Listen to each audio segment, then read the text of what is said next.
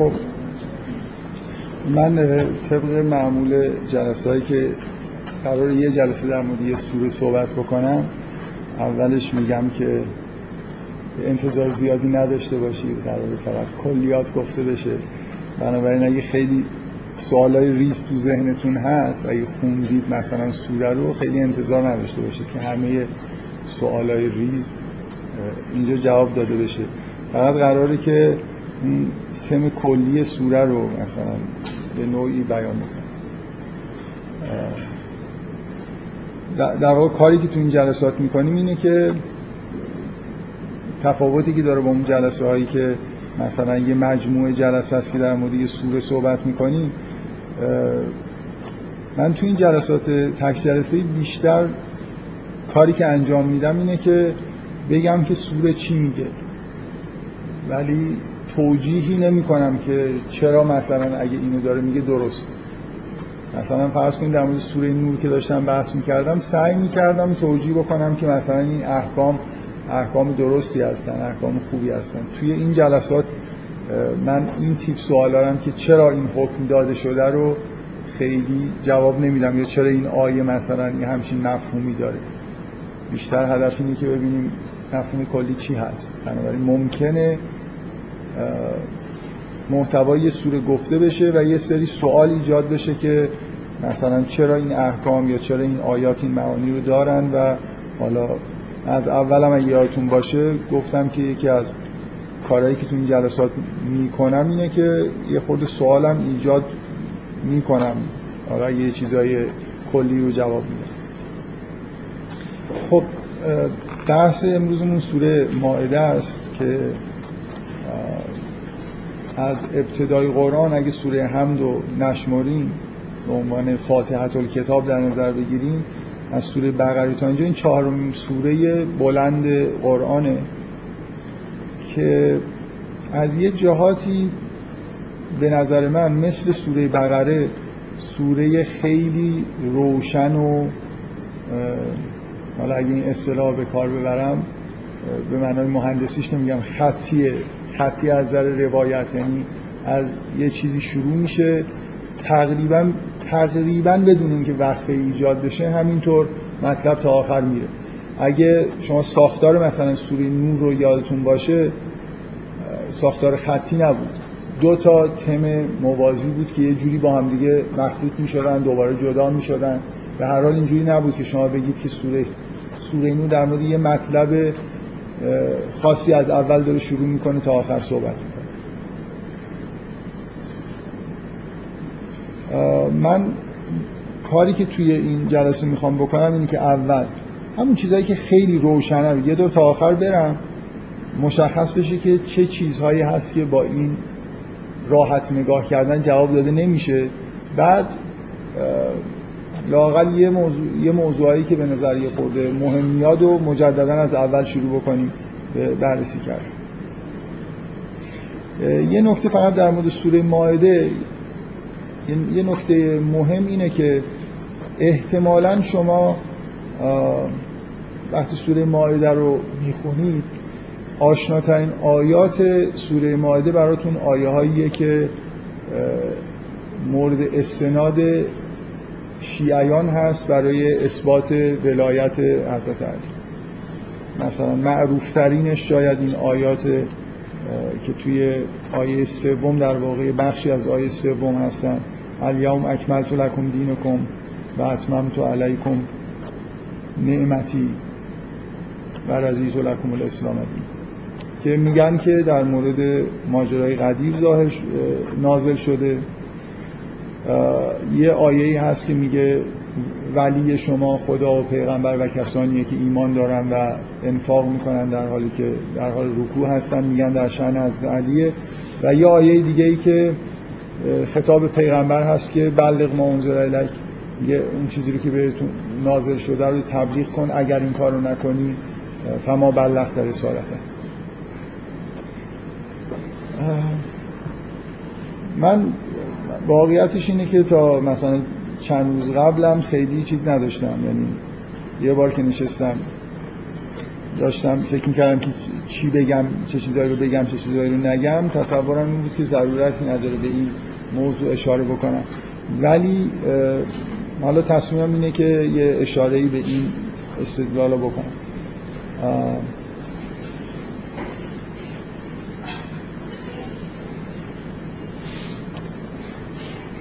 فقط از قبل اینو یادآوری می‌کنم که قبلا هم پیش اومده که من یه آیه هایی رو که شیعیان بهش استناد می‌کنن رو گفتم که استنادش درست نیست.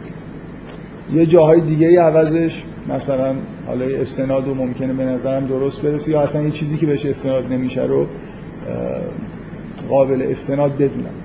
در حال اگه به این نتیجه رسیدم که اینا خیلی قابل استناد نیست مثلا آیه این بخشی از آیه سوم معنیش این نیست که استدلال غلط معنیش نیست که حکم غلطه. نکته خیلی مهمه چون شیعیان خیلی خیلی زیاد سعی کردن که استدلال پیدا بکنن توی استدلالاشون هم ممکنه خیلیاش غلط باشه. بعضیاش قوی تره استدلال ضعیف. بدترین کار ممکن. برای اینکه اگه حکم درست باشم بعدا وقتی استدلال ضعیفه حکم در واقع یه جوری تحت شعا قرار میده. حالا من این مقدمه رو گفتم که یه جایی به حال اواخر جلسه در مورد این آیه معروف هم یه صحبتی می‌کنم. یه نکته دیگه قبل از اینکه بحث رو شروع بکنم اینه که سوره ماعده به طور قطع یکی از آخرین سوره های قرآن. مشهور اینه که سوره 112 113 است. یعنی تقریبا تموم میشه قرآن با نزول سوره ماعده فکر می‌کنم بعد از این سوره تنها سوره ای که قطعیه که نازل شده سوره کوتاه اذا جاء نصر الله و الفتح بنابراین یه ویژگی که سوره ماعده داره اجماع مسلمان اینه که هیچ چیزی در سوره ماعده نسخ امکان نداره شده باشه. اگر مسلمان از اون نوع مسلمانایی باشه که اصولا به نسخ معتقدن. که اختلافی هست که مفهوم نسخ چیه؟ آیا آیاتی در قرآن وجود داره که توسط آیه دیگه نسخ شده باشه؟ به این معنا که مثلا حکم یه چیزی بوده بعدا تغییر کرده در یه آیه دیگه ای این کلا مورد اختلاف. و من شخصا خیلی به این اعتقاد ندارم که آیه وجود داره که یه حکم میده بعدا آیه دیگه میاد نسخش می‌کنه. به فرض اینکه به ناسخ و منسوخ به این معنا معتقد باشیم بازم جز بدیهیات مسلمان هاست که سوره ماعده هیچ چیزیش نسخ نشده. حکمی دیگه بعد از سوره ماعده نازل نشده که شما بخواید مثلا به این فکر بکنید که یه آیه از سوره ماعده زیر سوال رفته باشه. خب. بذارید پس من اولین کاری که می‌خوام بکنم اینه که همون یه روند خطی که توی سوره داره رو توضیح میدم یه توضیح کلی میدم. آیات سوره رو تا حدودی دستبندی می‌کنم. مثلا تا آخرش دور میریم بعد یه چیزی خورده عمیق‌تر رو که در نگاه اول ممکن خیلی دیده نشه در موردش بحث می‌کنم. این سوره ماعده دقیقا به دلیل اینکه آخرین سوره معروف هم هست و یه چیزی که یادم رفته بگم معروفه که سوره ماعده یک بار نازل شد. و این جزء عجایب مثلا نزول تاریخ نزول قرآنه که میگن این سوره به این بزرگی یک بار نازل شده. بعضیا از این روایت هایی که مربوط به نزول یک باره یعنی یک پارچه سوره ماعده است استفاده می‌کنن. میگن که این نشون میده که روند نزول وحی اینطوری بوده که پیامبر هرچه جلوتر می‌رفته گنجایش وحی بیشتر. مثلا اولین بار سه تا پنج تا آیه خیلی کوتاه به پیغمبر نازل شد. و کلی در پیغمبر در اثر فشار مثلا نزول این پنج تا آیه به زحمت افتاد در حالی که مثلا در اواخر اون پیغمبر به جایی رسیده بود که بیست و چند صفحه به این خط عثمان تاها بهش نازل می‌شد و همه رو یک بار می‌گرفت. من مطمئن نیستم که این روایت این روایت درست باشه ولی خیلی معروفه. همینجوری خواستم بهش اشاره بکنم که به هر حال جزء اطلاعات خارج از به اصطلاح خود سوره است که فکر می‌کنم بد نیست که گفته بشه. خب سوره ماعده موضوع اگه بخوایم خیلی کلی یه دور بخونیم از اول تا آخر موضوع سوره ماعده اعلام کامل شدن دینه یعنی مهمترین چیزی که در واقع شما اینجا علنا می‌بینید و اصلا علت اون آیه واقعا به غیر از این استدلالای حالا شیعیان برای مسئله ولایت می‌کنن اون آیه الیام اکملت لکم دینکم و اتممت علیکم نعمتی آیه شاخصیه دیگه. شما وقتی این سوره رو می‌خونید این که داره اعلام میشه که امروز دین تموم شد و خداوند اعلام می‌کنه که اسلام رو مثلا و رضیت لکم الاسلام دینا این مثل اینکه یه اتفاقی داره میفته من می‌خوام مقایسه بکنم این سوره رو با سوره بقره. سوره بقره اگه یادتون باشه من سعی کردم اینو نشون بدم که سوره بقره محتوای اصلیش اعلام ظهور یه دین جدید. این ظهور دین جدید شریعت جدید جامعه دینی جدید در مکه اتفاق نیفتاد. بعد از هجرت یه مدت که گذشته در مدینه کم کم جامعه اسلامی به اصطلاح شکل گرفته.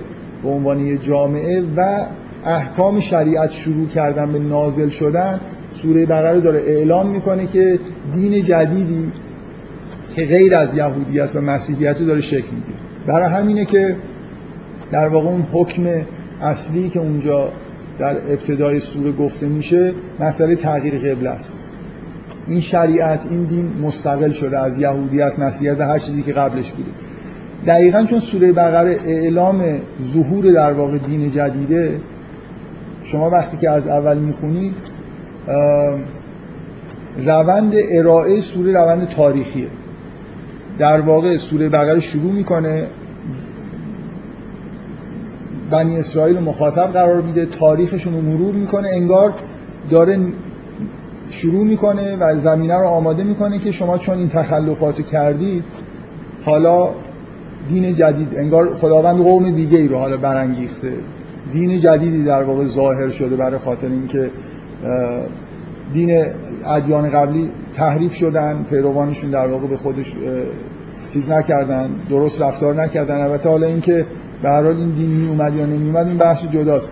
ولی بالاخره ظهور امت جدید با مرور امتهای قبل مسئله حکم تغییر قبله و شریعت احکام شریعت جدید که برای احکام اسلامه تو سوره بقره داره اعلام میشه.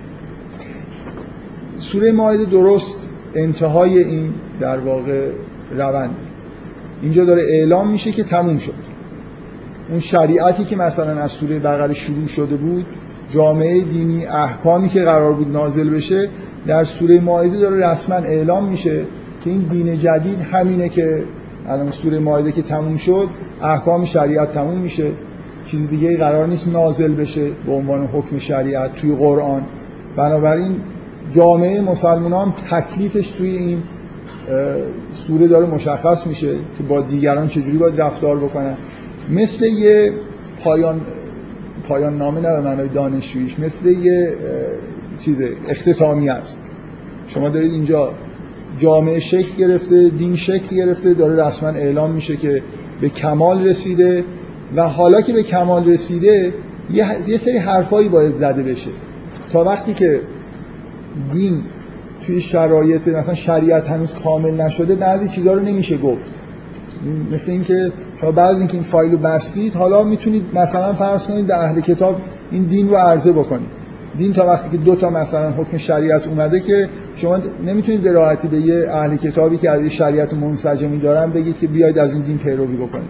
حالا بعد از اتمام این دین در واقع قراره که ما رابطه مثلا فرض کنید این دین با اهل کتاب رو ببینیم که چجوریه مردم مسلمان ها چجوری باید رفتار بکنن و الی بنابراین این این سوره در واقع برخلاف سوره بقره دیگه تاریخ نمیگه.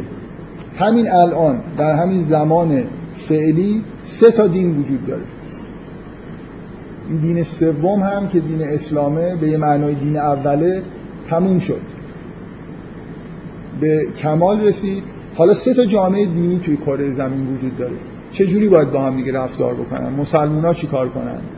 به اونا چی بگن؟ همه این چیزا در واقع این موضوع سوره مائده است. مسئله اعلام کمال دین اسلام و اینکه رابطش با در واقع اهل کتاب چطور باید باشه. خیلی شباهت داره از این جهاتی به سوره بقره منتها دقیقا اون نقطه شروع این نقطه انتهای. اونجا هم شما یه جور بحث در مورد اهل کتاب داشتید تاریخشون رو مرور می‌کردید. اینجا ما کاری چندان به تاریخ اهل کتاب نداریم. به همین وضعیت موجود مسلمان ها و اهل کتاب کار داریم و داریم روابطشون تو همین زمان حاضر و برای آینده در واقع بررسی می‌کنیم. خب این محتوای کلی که در مورد سوره بقره گفتم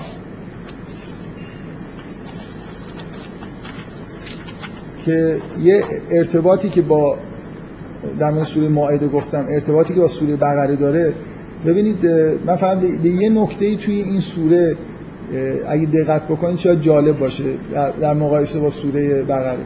سوره بقره با یا بنی اسرائیل به معنای شروع میشه. یعنی خطاب های سوره بقره شما وقتی سوره بقره رو می‌خونید بعد از اینکه مقدمه گفته میشه مخاطب خداوند بنی اسرائیله. اون ادیان گذشته این انگار آدمایی که تازه ایمان آوردن تو سوره بقره برای اولین بار قرار مورد خطاب قرار بگیرن. خطاب ها از یا بنی اسرائیل شروع میشه و بعد از یه مدتی تو سوره بقره که پیش میرید بعد از اینکه مثلا تغییر قبله اعلام میشه و این دین جدید انگار داره اعلام میشه بعد برای اولین بار شما خطاب یا ایها الذین آمنو رو میشنوید. توی سوره مائده انتظار نباید داشته باشید اینجوریه اینجوری باشه. سوره مائده با یا ایها الذین آمنو شروع میشه با یا ایها الذین آمنو هم تموم میشه و در بینش خطابهایی به اهل کتاب وجود داره. اهل کتاب یه جوری دیگه حالا مخاطبهای فرعی خداوند هستن انگار. از ابتدا و انتها خطابای سوره مائده کلا اینجوریه. با ایها الذین آمنو شروع میشه. بعد بعد از یه مدتی یا اهل کتاب داره. بعد خطاب ها به حضرت رسول و دوباره مؤمنین برمیگرده. این تفاوت اساسی با فرم خطاب مخاطب سوره بقره است. سوره بقره انگار وقتی شروع میشه که هنوز دین اسلام شروع نشد. این یا ایها الذین آمنو داره تازه چیز پیدا می‌کنه. به عنوان یه جمعیت می‌تونه مورد خطاب قرار بگیره. در حالی که بنی اسرائیل وجود دارن ادیان قبلی وجود دارن. خب اولین قطعه این سوره که یه مجموعه خطابای یا ایها الذین آمنو هست و داره آخرین به نوعی یه مجموعه از احکام رو بیان می‌کنه از آیه اول شروع میشه تا جایی که مثلا آیه هفت هشت این آیه هفتم آیه که به مؤمنین خطاب میشه که نعمت خداوند رو در میثاق این مفهوم میثاق همون چیزیه که در مورد بنی اسرائیل در مورد مسیحی ها قبول وجود داره. خداوند نعمت اینکه خداوند با مؤمنین میثاق بسته با مسلمانان میثاق بسته رو بهشون یادآوری می‌کنه و اینکه در واقع ازشون خواسته میشه که وفادار باشن به این میثاقی که بر اساس شریعت جدید بر اساس پیامبر جدیدی که اومده در واقع به این میثاقی که بستن و اون عبارتی که هست که میگه و قولتون سمعنا و اطعنا به این قولی که دادن در واقع وفا کنن اینکه احکام این بخش چه چیزایی هستن احکام در مورد حلال و حرام خوراکی هاست. در مورد مسئله حرمت در واقع نگه داشتن حرمت شعائر الهی از جمله مثلا ماهای حرام مسجد الحرام. اولین نشانه ای که روابط جدید بین مسلمان و اهل کتاب جوری داره تنظیم میشه داره تو این سوره بیان میشه آیاتیه که به مسلمان خطاب میشه که تعام اهل کتاب برای شما حلاله و برعکس و می‌تونید باشون ازدواج بکنید. انگار یه جوری ببینید من نمی‌خوام الان خیلی در این مورد توضیح بدم ولی انگار تا وقتی که این دین هنوز کوچیک شکل نگرفته واهمه نسبت به مثلا اهل کتاب بیشتره. الان الان این دین به جایی رسیده که واهمه ای وجود نداره. با اهل کتاب می‌تونید رفت آمد بکنید ازدواج بکنید باهاشون یه خورده انگار بعد از شکل گرفتن دین احکام نهایی اینا هستن. شاید یه احتیاطایی وجود داره تا یه جایی. جایی حکمی تو قرآن نیست که این احتیاطی که من میگم به این شکل بیان کرده باشه.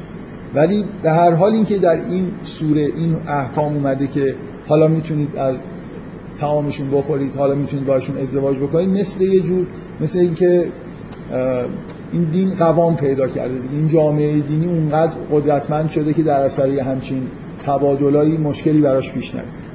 نهایتا یه سری احکام در مورد وضوع و تیمم هست. خب من دارم میگم که میشه اینجوری فرض کرد که خب شریعت به قطعه قطعه بیان شده. حالا تو سوره مایده یه تعدادی احکام که مونده داره بیان میشه و همونطوری که اهل سنت معتقدن. مثلا این احکام من اگه اشتباه نکنم سید قطب توی تفسیرش در توجیه این که این آیه الیوم یعیس الذین کفروا وسط این احکام مربوط به خوراکی ها اومده حرفش اینه که دقیقا نکته هم اینجاست که احکام ریز و درشت ندارن. یعنی الان شما ممکنه اولین بار سوره مائده رو که می‌خونید احساستون این باشه خب این احکام خیلی احکام اساسی به نظر نمی‌رسه. حالا یه خورده مربوط به خوراکی ها تازه احکام یه جورایی تکراری هم هستن. چون قبلا هم در قرآن مسئله این که نباید مثلا میته و دم و گوشت خوک رو خورد دیدید. اولین بار نیست که این آیات خوراکی داره نازل میشه. بنابراین شاید تو اولین نگاه اینکه یه مجموعه احکام داره میاد و با این مجموعه احکام دین داره به کمال می‌رسه یه خورده عجیب به نظر برسه. به هر حال قطعه اول این سوره یه مجموعه احکام همراه با اعلام رسمی به اتمام رسیدن دین. به اتمام رسیدن نه در همون لحظه ای که اون جمله گفته میشه.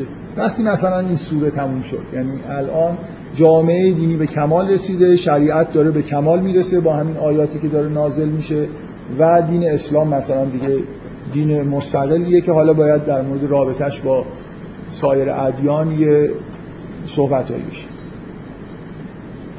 بعد از اینکه این مجموع آیات تموم میشه که حالا مثلا این قطعه ای که از اول سوره شروع میشه رو فرض کنیم که در آیه 11 هم به نحوی تموم میشه. یعنی 11 هم باز خطاب یا ایها الذین آمنو وجود داره و بسته میشه. یه مجموع خطاب به مسلموناست. احکامی گفته میشه و نهایتا کمال دین اعلام میشه. بعد برمیگردیم. حالا قراره که مسئله ارتباط این دین با بقیه ادیان بیان بشه برمیگردیم به ماجرای بنی اسرائیل و مسیح یهودیا و مسیحیا. در واقع بعد از اون خطابی که به مسلمان ها هست که میثاق رو حفظ بکنید انگار هنوز شما می‌تونید فرض کنید که در ادامه همون حرفا به مسلمان ها داره گفته میشه یا به اهل کتاب داره یادآوری میشه که با شما هم میثاقی بستیم ولی شما میثاق رو شکستید. این هم اعلام خطر به مسلمان هاست که مبادا شما هم میثاق رو بشکنید. و هم در عین حال مقدمه خطاب به اهل کتابه که تکلیف خودتون رو مشخص بکنید که به هر حال دینی که داشتی بهش عمل نکردید. حالا دین جدید اومده که بعدا دعوت میشن به اینکه دین جدید رو بپذیرید شما از آیه دوازده به بعد ابتدا خطابای به بنی اسرائیل رو میشنوید. ببخشید خطاب نه. ماجرای بنی اسرائیل گفته میشه که میثاق باشون بسته شد و اینکه بهشون وعده داده شد که اگه نماز بخونید و اینا مثلا عاقبت خوبی خواهید داشت و میثاق رو نقض کردن دین رو تحریف کردن کلام رو از موضع خودش تحریف کردن و بخشی از مثلا شریعت رو فراموش کردن و الی آخر. بنابراین یه آیه هست اینجا در دو تا آیه پشت سر هم که تخلف بنی اسرائیل از میثاقی که باشون بسته شده بود رو در واقع بیان می‌کنه. آیه بعدی عین همین مسئله رو در مورد نصارا میگه. اون کسانی که می‌گفت گفتن که ما نصارا هستیم هم ازشون میثاقی گرفته شد بازم فراموش کردن و بینشون عداوت ایجاد شد تا انتهای سوره آیه 14 این دوتا ماجرا یادآوری میشه. اینا به وضوح پیوسته است. ادامه ذکر نعمت میثاق به مسلمان و دعوتشون به حفظ میثاقه و اینو در واقع به خوبی این دوتا یادآوری وصل می‌کنه به خطابی که مستقیما به اهل کتاب هست. اهل کتاب تو آیه 15 هم رسما دعوت میشن که این پیامبر جدید رو بپذیرن. دین دین تموم شده شریعت اسلام به کمال رسیده مثل اینکه حالا وقتشه که برای آخرین بار اهل کتاب دعوت بشن به پذیرش این دینی که دیگه دین کاملی یا یا اهل الکتاب قد جاءکم رسولنا یبین لکم کثیرا مما کنتم تخفون من الکتاب و یعفو عن کثیر قد جاءکم من الله نور و کتاب مبین از این کتاب قرآن و از شریعت و به اصطلاح دین جدیدی که ظهور کرده تحت عنوان اون نور یاد میشه. و گفته میشه که اگه ایمان بیارید این دین جدید شما رو از ظلمت ها به نور هدایت می‌کنه. و به سرات مستقیم. این دعوت مستقیمه و مستقیم که میگم برای خاطر اینکه مستقیما اهل کتاب توسط خداوند دارن مورد خطاب قرار می‌گیرن. یه خود جلوتر که میرید خطابا غیر مستقیم میشه. من کلا شما رو به شدت ترغیب می‌کنم که به این کاربرد واژه قول توی قرآن دقت بکنید. یه جاهایی خداوند میگه یا اهل کتاب یه جاهایی خداوند میگه که قول یا اهل کتاب. خدا با اهل کتاب صحبت نمی... هر حرفی رو خداوند با هر کسی نمی‌زنه. حضرت رسول واسطه ایه که بعضی از حرفا نقل میشه توسط حضرت رسول برای دیگران. که مثل اینکه در شعن خداوند نیست بعضی سخنها گفته بشه یا درست نیست. مثلا ببینید شما در قرآن یا ایها کافرون ندارید. خدا با کفار حرف نمی‌زنه. خدا با مؤمنین حرف می‌زنه با اهل کتاب هم حرف می‌زنه با بنی اسرائیل هم مثلا جز اهل کتاب هم حرف می‌زنه. یا ایها همیشه قول یا ایها کافر تو به کفار بگو اونا که خدا رو قبول ندارن خدا هم اونا رو قبول نداره. یعنی یه جوری نمی‌دونم منظورم می‌فهمید یا نه. کسی که ایمان به خدا نداره در شعنی نیست که خدا بخواد مستقیما بهش خطاب بکنه. حداقل تو جمعی که خطاب دارن میشن باید یه مؤمنینی وجود داشته باشن. حالا اونا این شعن رو در واقع برای اون جمع به وجود بیارن که بهشون خطاب بشه.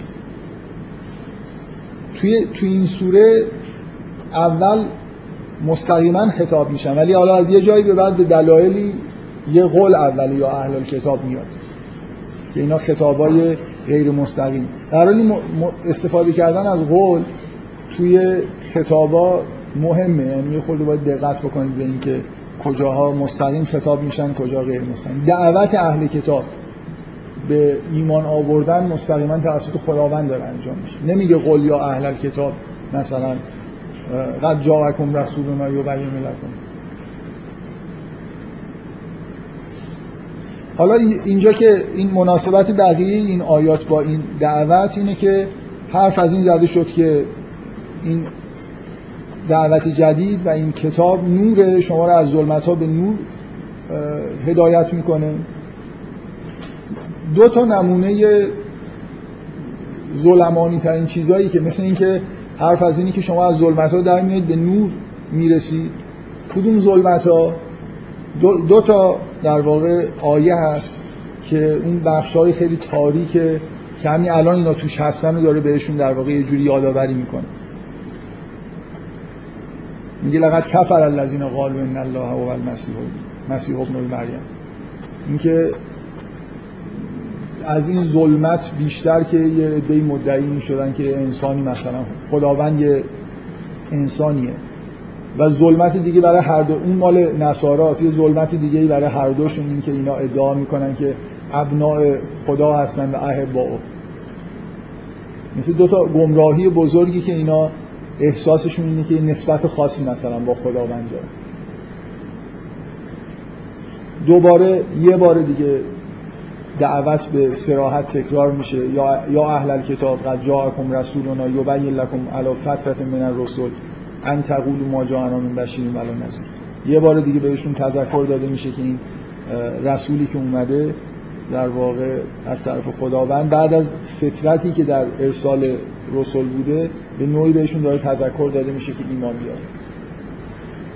تا اینجا نمی‌دونم. من احساسم اینه که خیلی توضیح لازم نیست. یه احکام بیان شد. کمال دین یعنی پایان گرفتن انگار دین و نزول قرآن یه جوری داره اعلام میشه. متعاقبش مسلمونا دارن برای آخرین بار بهشون تذکر داده میشه که این این میثاق این میثاق حفظ بکنید تذکر داده میشه که ادیان قبلی میثاقشون رو شکستن و همون پیروان ادیان قبلی دعوت میشن به اینکه به نوعی ایمان بیارن به اینکه دین این دین جدید از طرف خداوند اومده. این آخر آخرین آیه این بخش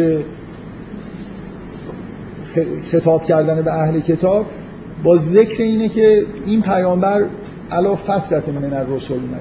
اولین جایی که این به نظر می‌رسه این سیر ساده و طبیعی سوره داره قطع میشه اینی که یه دفعه دو تا داستان پشت سر هم گفته میشه. دوباره برمیگردیم به همین بحث کردن با اهل کتاب و اینا. ولی مهمه که این دو تا داستان اینجا یه خود بفهمیم که چرا دارن میان.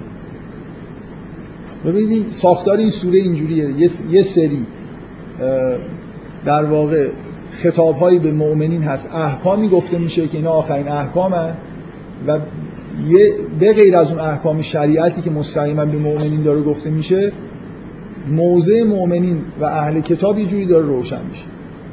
چند سه بار احکام توی این سوره هست و لابلای این احکام که همینا در واقع باعث کمال دین هستن به نوعی در واقع گفته میشه که با اهل کتاب اهل کتاب دعوت میشن موضع مسلمان در مورد اهل کتاب روشن میشه که مثلا باید بجنگید اهل کتاب از بین ببرید یا باشون همزیستی داشته باشید و الی حالا مناسبت داستان اول من حالا فعلا خیلی یه خود ساده تر میگم بعدا یه خود در مورد این داستان بیشتر توضیح میدم. مناسبت داستان اول به وضوح توضیح دادن اینه که چرا شما وقتی میشنوید سراحتا میشنوید که این پیامبر بعد از فطرتی من فطرتا من رسول آمده 600 سال هیچ پیغمبری ظهور نکرده. این یه پدیده ای در تاریخ ادیانه که چرا اینقدر بین حضرت مسیح و پیغمبر فاصله افتاده. بین حضرت موسی و حضرت مسیح همینطور پیامبران دارن ظاهر میشن. قبل از از موسی هم سلسله پیامبران هستن. یه یه گپی فقط اینجا وجود داره. مثل اینکه هیچ وقت پیامبری انگار نیست که جانشینش یه پیامبر دیگه نشه. شما همه تو تمام قرآن می‌بینید که این سلسله انبیا یه جوری پیوسته است. فقط یه فطرتی بین حضرت عیسی و حضرت رسول وجود داره و حداقل چیزی که به وضوح دیده میشه اینه که این داستان توجیه کننده فطرت برای خاطر اینکه شما در واقع این داستان داستان اینه که به بنی اسرائیل گفته میشه که وارد یه شهری بشن تخلف می‌کنن و چهل سال آواره میشن در بیابان. مثل, مثل در واقع انگار, انگار داره با داره یه جور نشون داده میشه که تخلفات یه جور وانهادگی به بار میاره. یعنی خداوند یه بار به شما رو به یه جایی میرسونه یه قدم مونده میگه بیاید این کارو بکنید اگه نکردی اینجوری نیست دوباره فردا خداوند این موقعیت رو بهتون بده که یه کاری بکنید. ممکن چهل سال بعد نوبتتون بشه که دعوت بشید که یه کاری انجام بدید. به نظر میاد مهمترین چیزی که تو این داستان حداقل واضح ترین رابطش با آیه قبلی اینه دیگه. حالا اینکه با بعدش چجوری رابطه دارم الان می‌خواد توضیح میدم. اینجا توضیح داده میشه که به اینا گفتیم که وارد شهر بشید. به عرض مقدس وارد بشید. نشدن. بعد چهل سال اینا قال فانها محرمتون علیهم اربعین سنتا یتیهون فی الارض. این ماجرا تو تورات هم هست. چهل سال بنی اسرائیل در بیابان یه جورای دور خودشون میگشتن دنبال از موسی می‌رفتن تا بعد از چهل سال وقتش شد که یه بار دیگه رفتن این دفعه تخلف نکردن. این دفعه وارد ارض مقدس شدن. منتها از موسی تو این چهل سال از دنیا رفت و ورود بنی اسرائیل به ارض مقدس در زمان حضرت موسی انجام نگرفت به هر حال اینکه پدیده ای وجود داره وقتی همچین تخلف های آشکاری انجام میشه یه جور انقطاع به وجود میاد فطرت به وجود میاد. نمونهش این چیزی که در تاریخ بنی اسرائیل هست. این واضح ترین ارتباط این داستان با آیه قبله که توجیه می‌کنه که اصلا پدیده فطرت یعنی چی؟ میگم فطرت با یه بار فکر نکنید با تای دست دار فطرت با ت دو نقطه. بعد یه داستان دیگه میاد داستان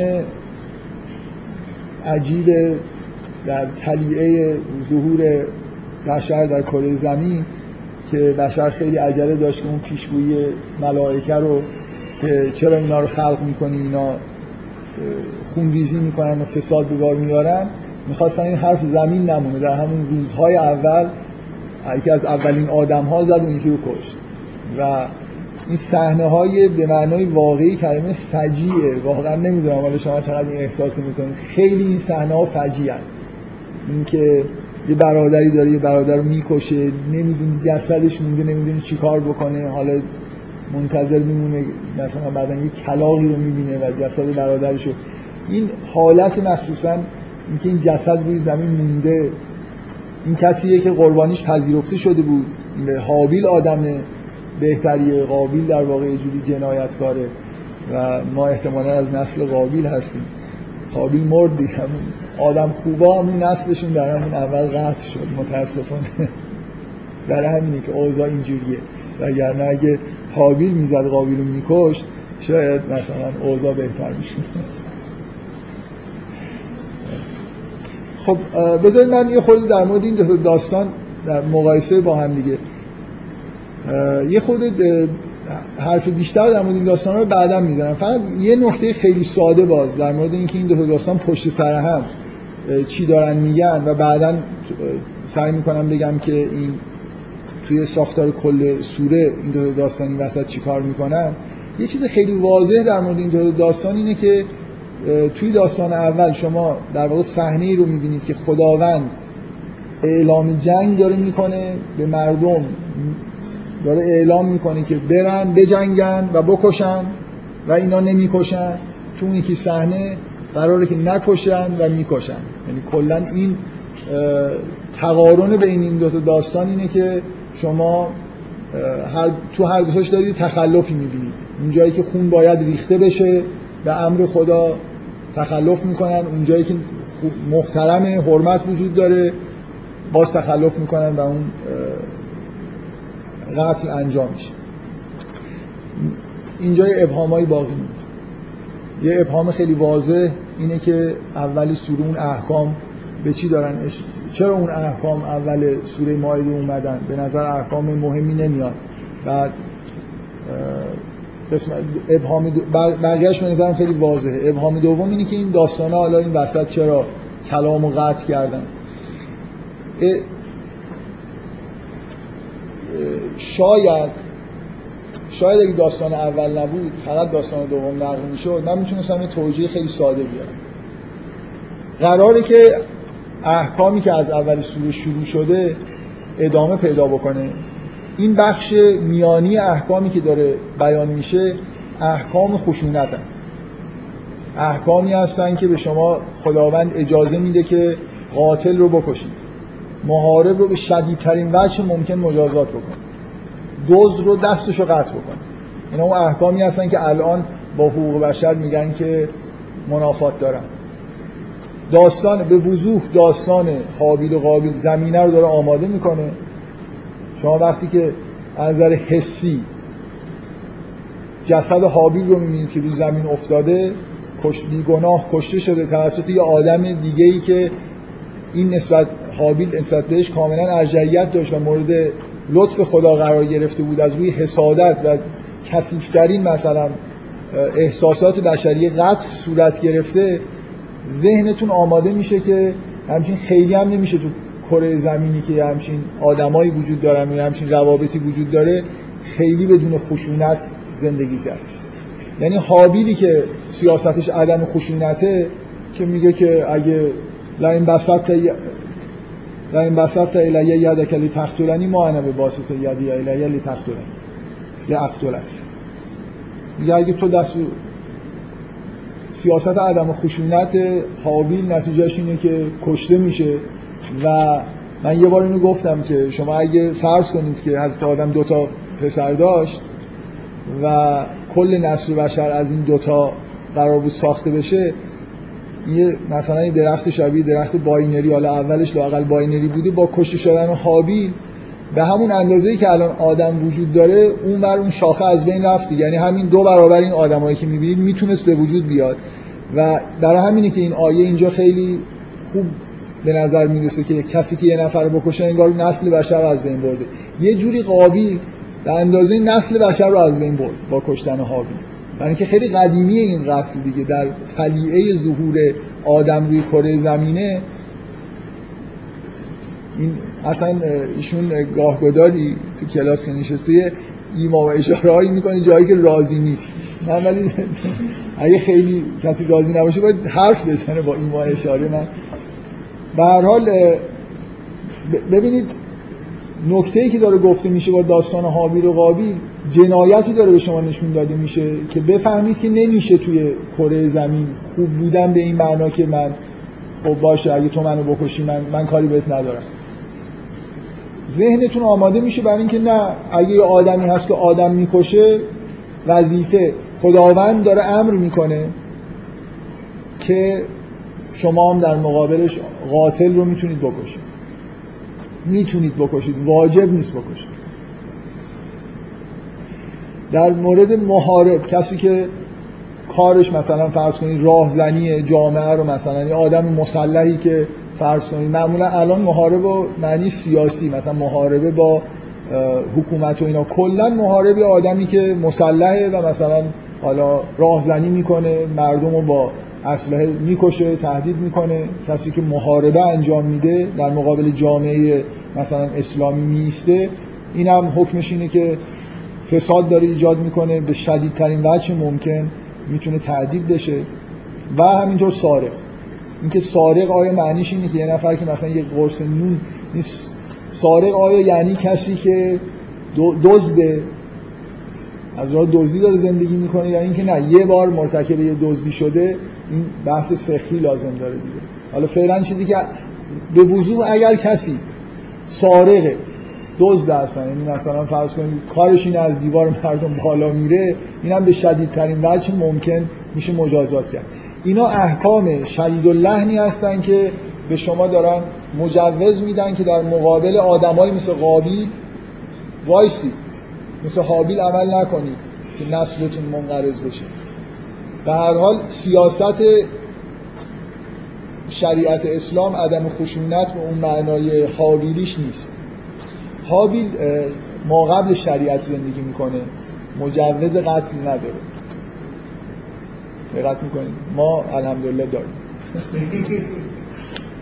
یه نکته دقت بکنید مخصوصا چون فضای اینجور بحثای بر علیه اسلام خیلی داغه که اسلام مثلا من یه بار تو اینترنت یه متنی پیدا کردم که کلا واجه های کشتن و نمی‌دونم مثلا دست بریدن اینا قرآن رو جمع کرده بود که نشون بده که ببینید چقدر قرآن دعوت به کشتن داره می‌کنه. قبل و بعداش هم معمولا زیاد نیاورده بود که مثلا میگه اگه اینجوری شد بکشید. مثلا یه جمله هست که میگه بزنید بکشید. این مثلا نشون دهنده اینی که قرآن داره دعوت به قتل و غارت و کشتن می‌کنه. و یه نکته که می‌خوام بگم اینه که یه چیزی فراموش نشه که اصولا شما وقتی که احکام حقوقی وضع می‌کنید توی جامعه معنیش این نیست که وقتی سختگیری می‌کنید می‌خواید که اون حکم اجرا بشه. سختگیری می‌کنید احکام شدید وضع می‌کنید که اون جرم اتفاق نیفته. کسی دلش نمی‌خواد دست ببره. کسی دلش نمی‌خواد یه آدم رو بگیره مثلا بکشه. ولی می‌خوایم قتل اتفاق نیفته. شما ببینید یه چیز وجود داره دیگه یه حالت اپتیموم وجود داره. شما اصولا که فکر می‌کنم سیاست عدم خشونت تا جای ممکن توسط آدمای خوب باید رعایت بشه. شما اگه خیلی مثلا بگید که اگه یه نفر زد یکی رو کشت مثلا مجازاتی که ما می‌کنیم اینه که دفعه اول نصیحتش می‌کنیم که دیگه این کارو نکن. دفعه دوم مثلا فرض کنید یه شیش ماه زندانیش می‌کنیم دوباره آزادش می‌کنیم. یا مثلا بعضی از مثلا حقوق مدنیشو موقتا تعطیل می‌کنیم. مثلا اگه 20 بار آدم کشت بعد دیگه مثلا حبس ابد بهش میدیم.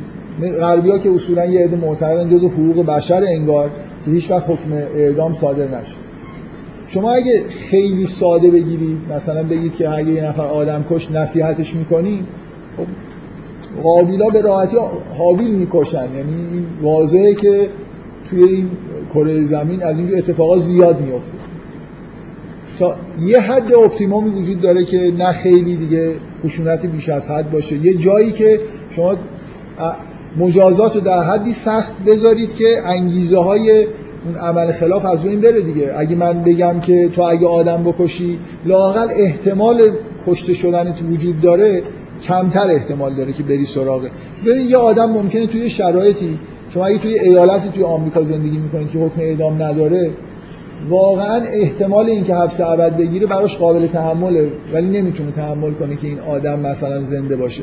می‌کشه حالا اگر گیر افتاد محاکمه میشه نهایتش حبس ابد میشه. ممکنه اینو بتونه تحمل کنه.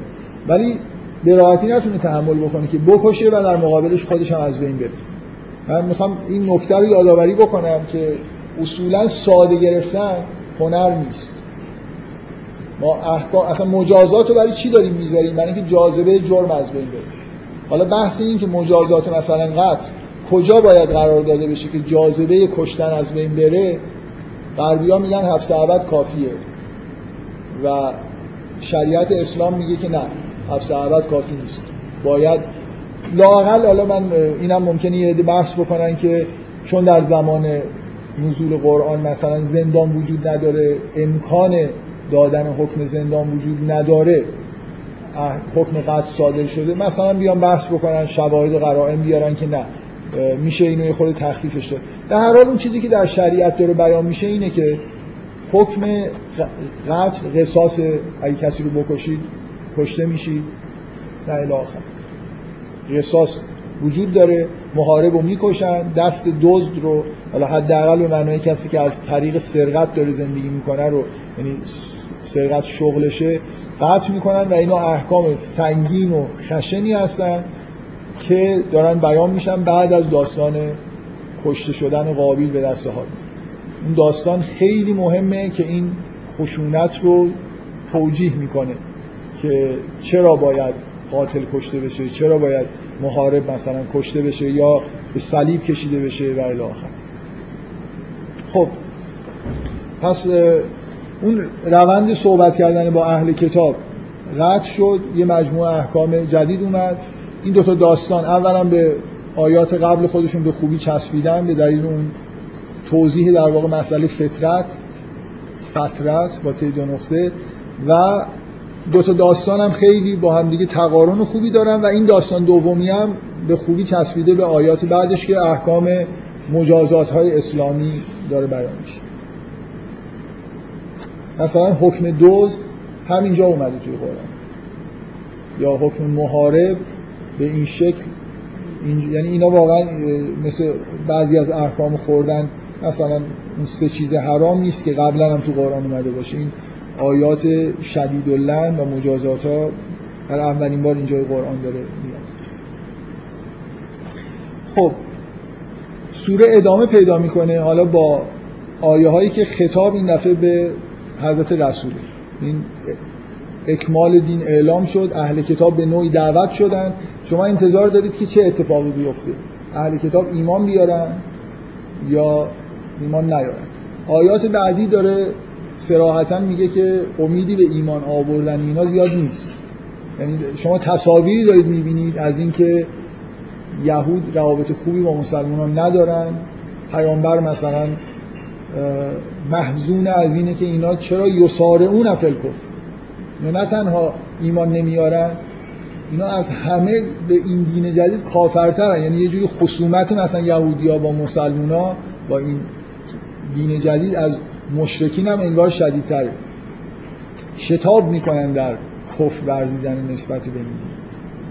بنابراین آیات بعد در واقع بیان اینه که ما به دنیایی داریم وارد میشیم که امیدی به اینکه این دو تا دین همینطوری در اثر دعوت ایمان بیارن نباید داشته باشیم.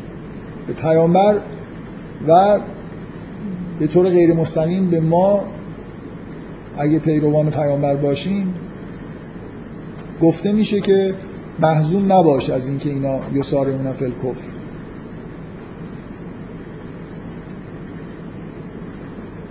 چه اونایی که من الذین قالوا آمنا به افواههم چه اونایی که منافقین درون اون جامعه هستن و من الذین هادو سماعون للکذب سماعون لقوم آخرین لم یعتوک در مورد اهل کتاب در واقع بیان میشه که شما دوچار حزن نشید از کفر اینا و یه مجموعه آیات میاد در مورد اهل کتاب که اساسش اینه که اینا در واقع ایمان نمیارن و حتی به تورات خودشون هم به نوعی عمل نمی‌کنن. اینجا برای اولین بار از شما می‌بینید که مثلا از تورات داره به خوبی یاد میشه مثلا انا انزلنا تورات فیها خودن و نور.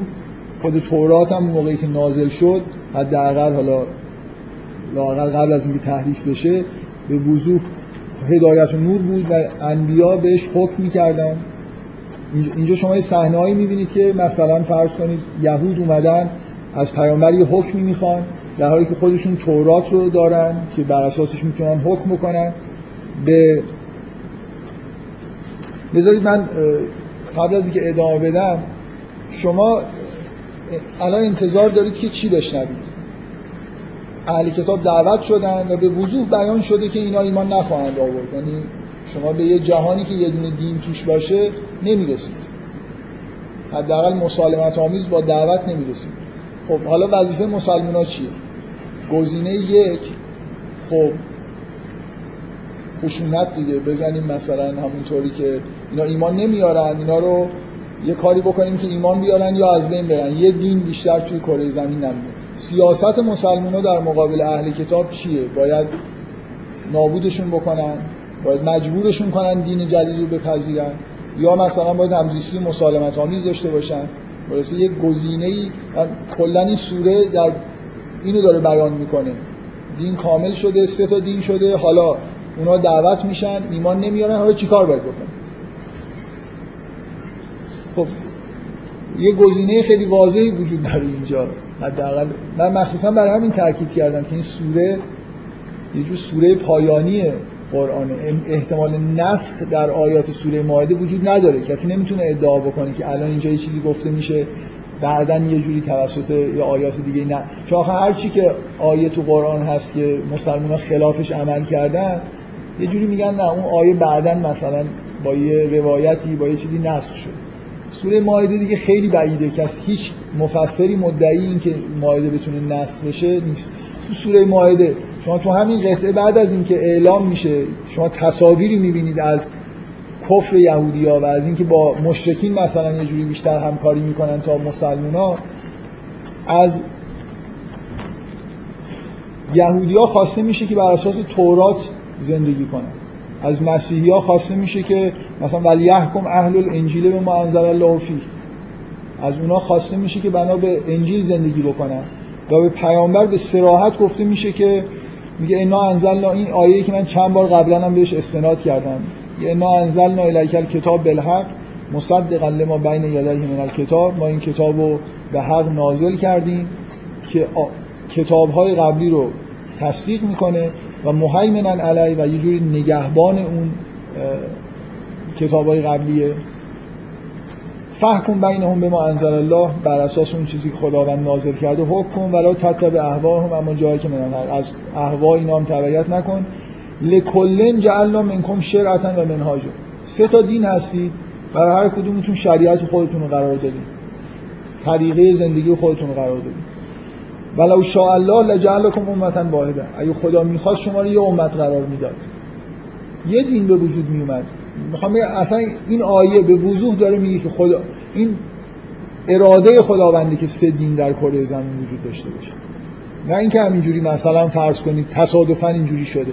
یعنی خداوند با علم به این که وقتی شریعت یهود میاد این قوم تا ابد پیروانی این شریعت تا ابد پیروانی خواهد داشت. وقتی مسیح میاد دین جدیدی میاد تا ابد باقی میمونه این ادیان به وجود اومدن. می‌تونست خداوند میگه اگه خداوند می‌خواست لجعلکم امتا واحده یه بار یه دین و یه امت به وجود می آورد خداوند سه امت در کره زمین به وجود آورد.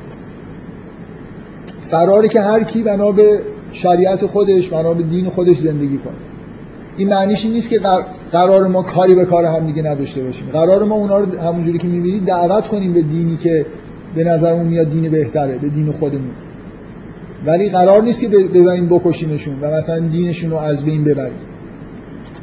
پیروانشون رو از بین ببریم.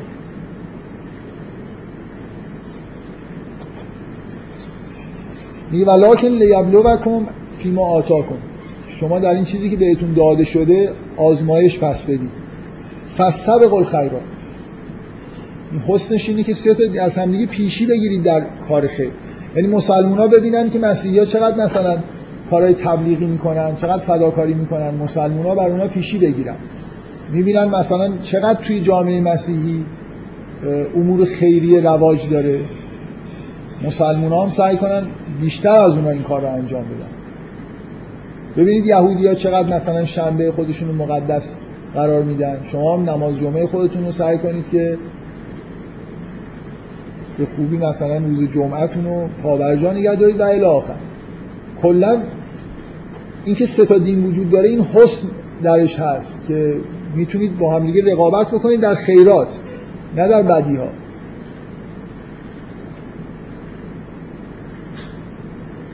الله مرجعکم جمیعا فینبئکم بما کنتم فیه تختلفون بعدا در موردتون حکم داده میشه. این اختلافایی که بینتون هست مثلا کی راست می‌گفته و کی اشتباه می‌کرد. این قطعه از سوره که با خطاب به پیغمبر شروع میشه در واقع بیان اینه که این ستا سرنوشت بشر تو کره زمین سرنوشت ادیان تو کره زمینی که سه دین وجود داره قرار اینا با هم دیگه زندگی کنن. قرار مسلمونا در کنار اونا زندگی بکنن و هر کسی تشویق بشه به اینکه به دین خودش در واقع عمل بکنه در عین حالی که کار تبلیغی باید انجام بشه. مسلمونا باید مسیحی ها و یهودی ها رو تبلیغ قرارشون انجام بدن که به اسلام ایمان بیارن. اینجوری نیست که همزیستی مسالمت آمیز معنیش این نیست که ما هیچ بحثی با هم دیگه نکنیم دیگه. شما که دین الهی هستید ما هم هستیم. بیاید همینجوری زندگی بکنیم. رابطه رابطه فکری اونا همینجوری که اونا میل دارن که ما رو به دین خودشون در بیارن فکر می‌کنن مثلا مسیحی ها فکر می‌کنن که ما اصلا دین الهی نیستیم یا یهودی های همچین تصوری نسبت به هر دو دین دیگه دارن. مسلمون ها اونا ما رو تبلیغ می‌کنن که مسلمون مسیحی بشیم مثلا. خب ما هم تبلیغ می‌کنیم که اونا مسلمون بشن. این رابطه ای که بین ما برقرار.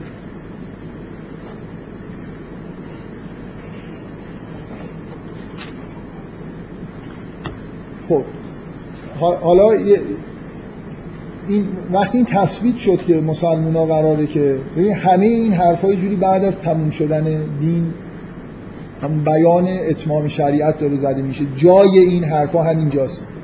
یعنی این جامعه به اون جایی رسیده. حالا دیگه تموم شد دیگه. حالا سه تا جامعه است. حالا با هم دیگه چجوری می‌خواد در کنار هم دیگه زندگی بکنید؟ قبلش قبل از سوره مائده قبل از این اکمال دین این مجموع آیات به طور طبیعی نمی‌تونه. اینکه چرا این آیات این روابط مسلمان با اهل کتاب اینجا داره تنظیم میشه به وضوح این نتیجه اعلام پایان در واقع دین اسلام. هم اونا دو تا دین بودن این هم دین سوم بهشون اضافه شده حالا داره احکامش بیان میشه. این اون محتوای اصلی سوره مائده است.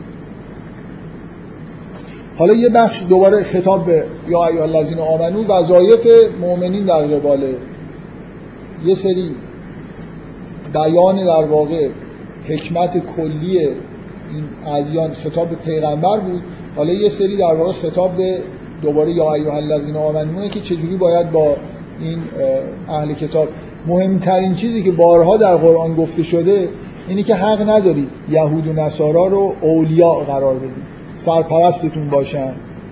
شما زیر دست مثلا اهل کتاب قرار بگیرید.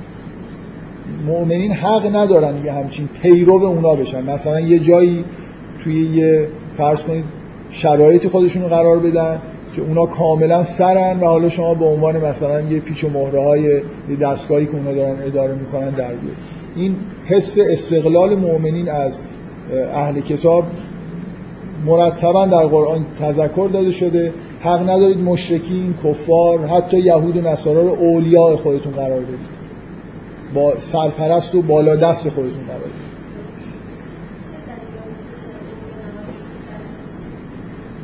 همه جا تو قرآن اینجوری به کار رفته دیگه.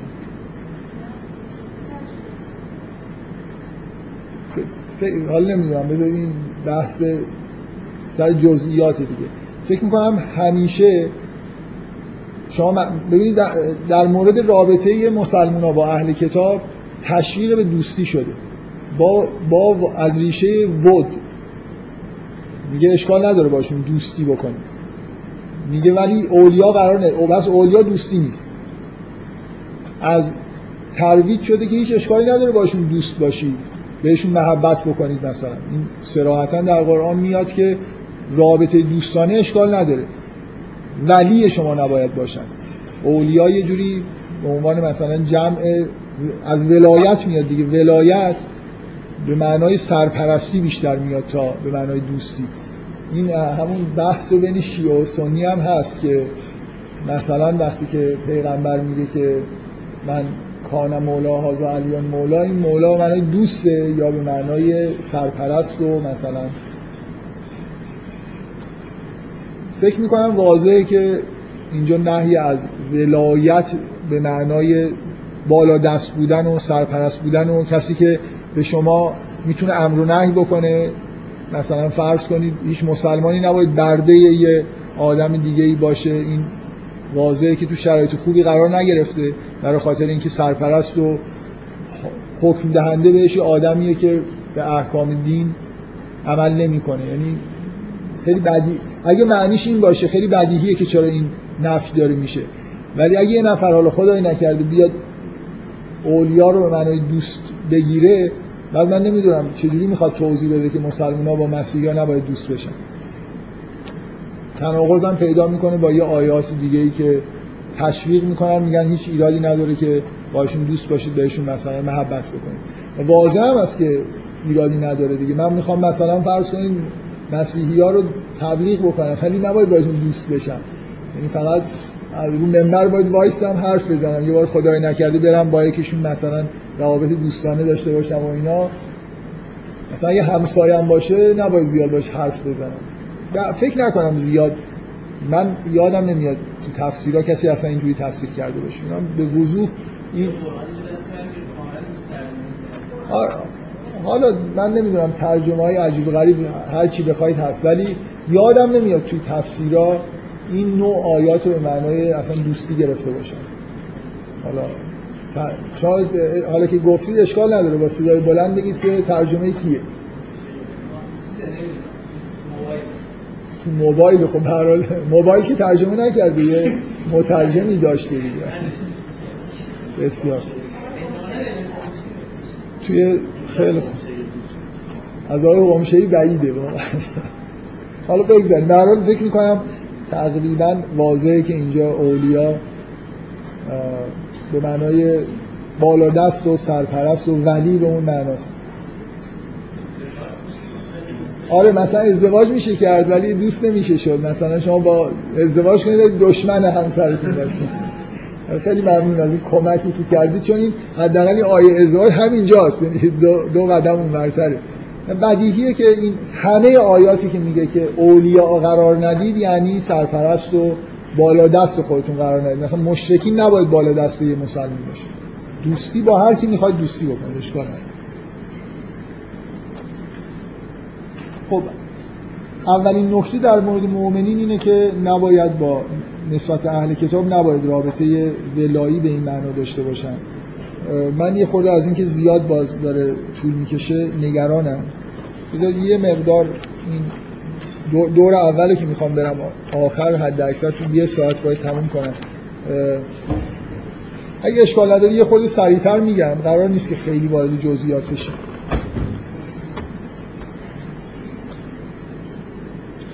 مثلا به در دوباره در یه آیه اینجا هست یه آیه جالبیه. من بعد نیست یه توضیح حداقل در موردش بدم.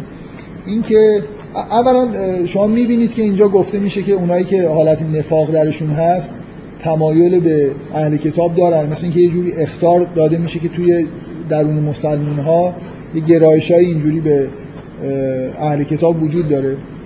و یه آیه خیلی خیلی جالبی تو سوره ماعده هست که تنها جایی که توی قرآن از مفهوم ارتداد صحبت شده. و من قبلا هم به این آیه اشاره کردم که تو این اختلافی که هست که آیا مرتد شدن به معنای از دین برگشتن حکمش نمی‌دونم قطع هست یا نیست این آیه به عنوان تنها آیه قرآن که یه همچین مفهومی توش بیان شده آیه جالبه که خطاب مؤمنین گفته میشه که اگر از دینتون برگردید ممکنه انتظار داشته باشید بگید که خب دست و پاهاتون رو می‌بریم سرتون رو میندازیم تو چی؟ آیه اینه که اگر از من یرتد من اگر از دین خودتون مرتد بشید برگردید خداوند قومی رو میاره که دوستشون داره و اونا هم خدا رو دوست داره لحن آیه اینجوریه که الان ما مثلا با شما دوستیم نمی‌خواید دوستی بکنید برمیگردید خب ما با یه کسای دیگه رو میاریم که ما خداوند اینجوری نیست که محتاج مثلا حالا دوستی و محبت این قوم باشه. می‌خواید مرد... یه جوری مثل اینکه جواز اینه که مجازاتتون اینه که دیگه خدا مثلا دوستتون نداره کسای دیگه رو دوست داره که مرتد نیستن. و این یه خود مغایرت داره با این فضای این که یه نفر مرتد شد حکمش فکر کنید حکم مرتد قتله. این آیه یه جوری دیگه معنیدار نیست. آیه خیلی لحن ملایمی داره یه جوری فقط انگار یه دوستی با یه دوستی دیگه داره صحبت می‌کنه برای ادامه دوستی نه برای خاطر اینکه مجازاتی در عدم مثلا ادامه این دوستی وجود داره. و این آیه ای که باز این آیه معروفیه که بعد از اینکه میگه که اونا رو ولی خودتون قرار ندید میگه انما ولیکم الله و رسوله و الذین آمنوا و الذین والذین آمنوا الذین یقیمون الصلاة و یؤتون الزکات و هم راکعون. اینجا گفته میشه که شما تحت ولایت خدا و رسول و مؤمنین باید باشید نه تحت ولایت اهل کتاب یا مشرکین. مجدد یک صفحه از اول تا آخر شما می‌بینید همین این مفهوم که کی باید در شما ولایت داشته باشه داره روش بحث میشه. من حالا بعدا در مورد آیه اول ممکنه یه خدشه‌ای به اون استدلال وارد بکنم. به وضوح اینجا مصداق این آیه حضرت علیه. درش هیچ شکی نیست که مصداق بارز کسانی که در واقع بعد از حضرت رسول به مؤمنین ولایت دارن نمونه مصداق کاملش حضرت علی. بنابراین اینکه این آیه رو میگن در شأن حضرت علی نازل شده حتی اگه اون داستان نمی‌دونم انفاق در حال رکوع راست نباشه اینکه مصداق اصلی حضرت علیه واقعا واضحه. از من واضح. ندارم اعلام عقیده می‌کنم. نمی‌خوام بگم که اینجا چیزی رو میشه ثابت کرد با این به مؤمنین تذکر داده میشه که ببین یه چیز خیلی جالبی وجود داره که به مؤمنین تذکر داده میشه که اینا دین شما رو مثلا به مسخره می‌کنن. وقتی که شما اذان میگید مثلا ندا می‌دید برای نماز اینو به مسخره می‌گیرن. به انهم قوم لا یعقل من یه نکته ای بگم این نکته های عبرت انگیزی که تو این جلسات قبل می‌گفتم. ببینید واقعا این پدیده فوق العاده ایه خیلی قابل تحمل شگفت انگیزه که قوم یهود فکر کنید یا مسیحی ها حالا مخصوصا در اینجا بیشتر مورد خطاب یهودی ها هستن که توی مدینه زندگی می‌کردن. یه عده از اعرابی که مشرک بودن دین نداشتن گرایش پیدا کردن به یه دین توحیدی. و یهودی ها ناراحتن. این پدیده شگفت انگیزیه که یه عده حرفشون یه عده که اصلا خداشناس نبودن بتون پرستیدن خداشناس شدن. و میگن همون خدایی رو دارن میپرستن که اونا میپرستن. یهودی ها خوشحال نیستن ناراحتن از اینکه تعداد موحدین. برای خاطر اینکه این دکون با دکون اینا مثلا یکی نیست. یعنی یه جوری انگار انگار یه عده دیگه مؤمن بشن ضرری داره به یهودی ها با مسخره می‌کنن. خوشحال نیستن از اینکه یه عده توی عربستان پیدا شدن.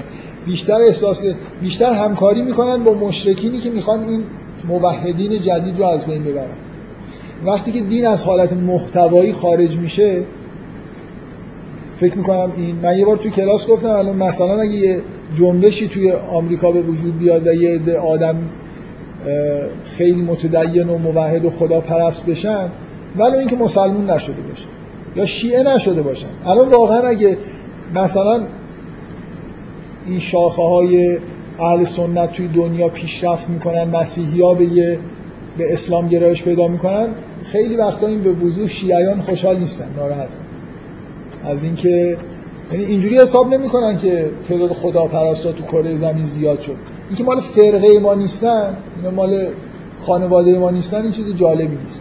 این خیلی عبرت انگیزه که اینجوری نباشیم. وحشتناک این آیه که میگه که وقتی که شما می‌خواید نماز بخونید اذان میگید مثلا برای نماز یهودی ها مسخرتون می‌کنن برای من که خیلی وحشتناکه امیدوارم شما می‌خواید بترسید از اینکه توی همچین موضع های یادتون نره که دین برای چی اومده. دین اومده برای اینکه مردم خداپرست باشن. حالا یه خورده این وری و یه خورده اون وریش زیاد مهم نیست. یعنی الان اگه مثلا فرض کنید توی آفریقا قبایل یه جوری که اصلا موحد نیستن مسیحی شدن هم شما باید خوشحال بشید برای یه قدم دین الهی در دنیا ترویج شده ولی وقتی مسلمان ها موضعشون اینه که به مسیحی ها و یهودی ها میگن کافر به هندی ها میگن کافر و همه به غیر خودشون میگن کافر. بنابراین هیچ احساسی بهشون دست نمیده وقتی که یه نفر تو آفریقا مسیحی میشه ممکن ناراحت هم بشه یعنی ممکن بود بشه مسلمونش کرد. الان این کار سخت شد. از مسیحی به اسلام ممکنه سخت تر باشه یعنی یه جوری انگار همه چیز اینه که همه مسلمون بشن. واقعا این موضع خیلی شیوع داره اینجور نگاه به مسئله دین که اهل کتاب هم جز دشمنا و خارج از دین اسلام هم. من بارها اینو گفتم.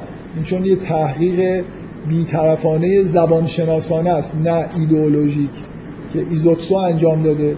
که تو کتاب خدا و انسان در قرآنش میگه تا قرن دوم یه دایره وجود داره از نظر مفهومی که آدمای که مؤمنین و مسلمان ها و اهل کتاب و اینا توش هستن. یه عده مشرکین و کفاری کسایی که بیرون این دایره. از قرن دوم به بعد یه دایره وجود داره که مسلمان ها توشن اهل کتاب و هر چی دیگه غیر مسلمان ها بیرونن که کفارن و میشه بهشون مثلا یه جورای محدور دم هم هستن. یعنی هر کار خشونت آمیزی هم همونطوری که با مشرکین میشه کرد با اهل کتاب هم میشه کرد. من نمیگم با مشرکین می‌شد کرد یعنی فرقی بین رفتار مسلمان با اهل کتاب و مشرکین و کفار و چیزی نیست. اونا هم جزو کفار حساب میشه. در قرآن اهل کتاب جزو کفار نیستن. و واژه کفار رو برای اهل کتاب استفاده نمی‌کنه توی قرآن. مثلا گفته میشه من الذین کفروا من اهل کتاب اونهایی از اهل کتابی کافر شدن. بله توی اهل کتاب یه عده مؤمنن یه عده کافر. بفرمایید.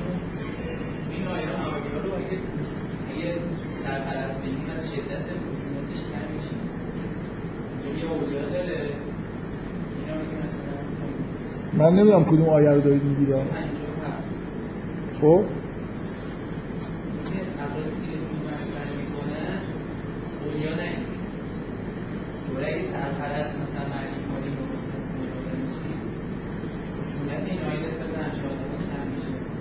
خب آره.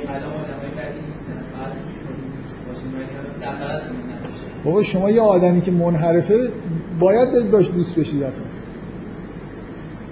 رابطه دوستانه برقرار کنید چجوری می‌خواد باش ارتباط برقرار بکنید انحراف ذهنی داره. شما من نمی‌فهمم اصلا منظور. شما با مشرکین هم می‌تونید برید دوست بشید. رابطه دوستانه بهشون محبت بکنید چه اشکالی داره؟ خشونت چیه؟ قرار اصلا کلا قرار نیست که با کسی ما روابط خشونت آمیز برقرار بکنیم. این آیات هم اصلا اتفاقا خوب دارید میگید که حتی یارو که در مورد کسی که داره مسخره می‌کنم نمیگه که باش دوست نشید. میگه اینو با سرپرست خودتون قرار ندید. پیرودشون نشید. یه جوری توی موضع بالاتر از شما توی جامعه که زندگی می‌کنید قرار نگیرن. مثلا اگه می‌بینید که اینجوریه مهاجرت کنید. اگه می‌بینید که اگه اینجا وایسی تحت نفوذ و سلطه اونا قرار می‌گیرید باید ازشون تبعیت بکنید سعی کنید توی این موضع قرار نگیرید. دوست با هر کسی می‌خواید من رسما بهتون جواز میدم با هر کی دلتون می‌خواد دوست بشید. مثلا بلکه تشویقتون می‌کنم برید با همه مشرکین دوست بشید هیچ اشکال تحت تاثیرشون قرار نگیرید این رابطه دوستانه حتی یه رابطه دو نفر آدم می‌تونه یه جوری باشه که از بیرون که نگاه می‌کنید شما گاهی دو نفر دوستن یکی اون یکی رو دامینیت کرده این تعیین می‌کنه کجا برن چیکار بکنن کجا بیان. این رابطه دوستی این دیگه دوستی نیست ولایته. یعنی یه جوری شما تحت تاثیر و سرپرستی اون قرار گرفتید خوب نیست. برای اینکه جور آرا و عقاید باطل اون تو وجود شما برای نفوذ می‌کنه. خب بذارید من تا جایی ممکن این قسمت ها رو سریع یه نگاهی بکنم و رد بشم. ببین مثلا دلم می‌خواد مثلا این چیزی که میگه قول یا اهل کتاب حل تنقمونم اینا. جایی که داره زشتی اهل کتاب بیان میشه اهل کتاب در این موضعی که هستن که دارن مسخره می‌کنن مورد خطاب خدا نیستن. به منظورم می‌فهمید ببینید اهل کتاب مورد خطاب خداوند می‌تونن قرار بگیرن برای اینکه توشون یه عده آدم مؤمن قرار وجود وجود داره. ولی اونایی که مسخره می‌کنن اسلامو که دیگه آدم بداشون هستن. اینا مورد خطاب مستقیم خدا نیستن. این جاهایی که از بدیاشون داره نهی می‌کنه یا بدیاشون داره ذکر می‌کنه خطاب مستقیم دیگه نیست. خطاب با قول میاد. به پیغمبر میگه که پیغمبر به اونا بگه که این کارو مثلا از طرف خدا بگه. پیام مستقیم از طرف خدا نیست. شما مثلا برای اینکه این یه تأییدی به این نظم استفاده کردن از واژه قول توی قرآن دقت بکنید سوره انعام سوره ایه که خداوند در مورد کف... با کفار اصلا صحبت می‌کنه. بشمارید ببینید چند تا قول توی سوره انعام هست. تقریبا همه آیات با قول شروع میشه. یعنی چیزی خطاب مستقیمی وجود نداره. به پیامبر گفته میشه که به کفار این چیزها رو ابلاغ بکنه اینو بگه مثلا تبلیغ بکنه. هیچ چیزی یک بارم مستقیما توی سوره انعام خداوند صحبت نمی‌کنه با الذین کفر دقیقا بعد از سوره مائده بحث قرآن با کسایی که ایمان ندارن اصلا جز اهل کتاب نیستن. تا این این چهار سوره بلند اول خیلی مربوط به اهل کتاب شریعت اسلام و در مقابل اسلام اهل کتاب. کمتر اینجا بحث شما با مشرکین و کفار. اونجا سوره انعام جاییه که با مشرکین و کفار در واقع صحبت میشه.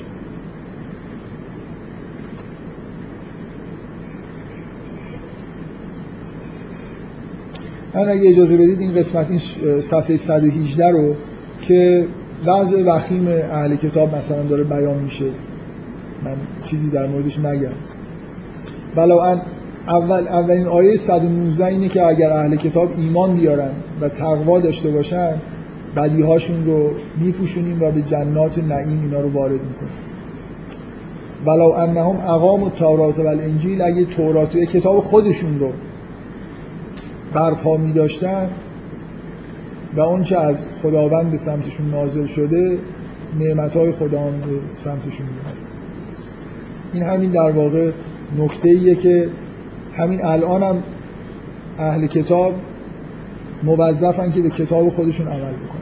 اگه مسل... در درجه اول خوبه که حقانیت اسلام بفهمن مسلمون بشن. اگرم نمی‌فهمن سعی کنن که به شریعت و دین خودشون کامل عمل بکنن. وعده اینه که اگه این کارو بکنن های خدا بهشون می‌رسه. خب این آیه بلغ ما انزل الیه هست دوباره خطاب به اهل کتابه که هیچ انگار حقی ندارید مگر اینکه تورات و انجیل رو اقامه بکنید. آیه‌ای که تو سوره بقره یه بار به شکل تقریبا به همین شکل اومده کسانی که من نمی‌دونم چجوری با سراحت بیشتری میشه این حرف زد که پیروان ادیان مختلف اگه مؤمن باشن و کار خوب بکنن بهش میرن. چون بعضیا هنوزم فکر می‌کنن که کلا فقط مسلمان ها اونم مال فرقه خاص به بهشت میرن این آیه دیگه من نمی‌دونم صریح تر از این شما یه جمله بگید که این حرف رو بزنید ان الذين آمنوا والذین هادوا و صائبون و نصارا من آمن بالله و الیوم الاخر و عمل صالحا فلا خوف علیهم ولا هم یحزنون. حتی صائبین که یه آدمایی هستن که میگن توی همین منطقه خوزستان هم هنوز وجود دارن همراه با یهود و نصارا و مسلمان ها هر کسی به خدا ایمان داشته باشه به قیامت ایمان داشته باشه و کارهای نیک انجام بده هیچ نگران نباشه. البته نگران این که ادیان دیگه بیان اذیتشون بکنن ممکنه باشه ولی نگران آخرت نگرانی آخرتی نداشته باشه. خداوند اینا رو به جنات میرسونه.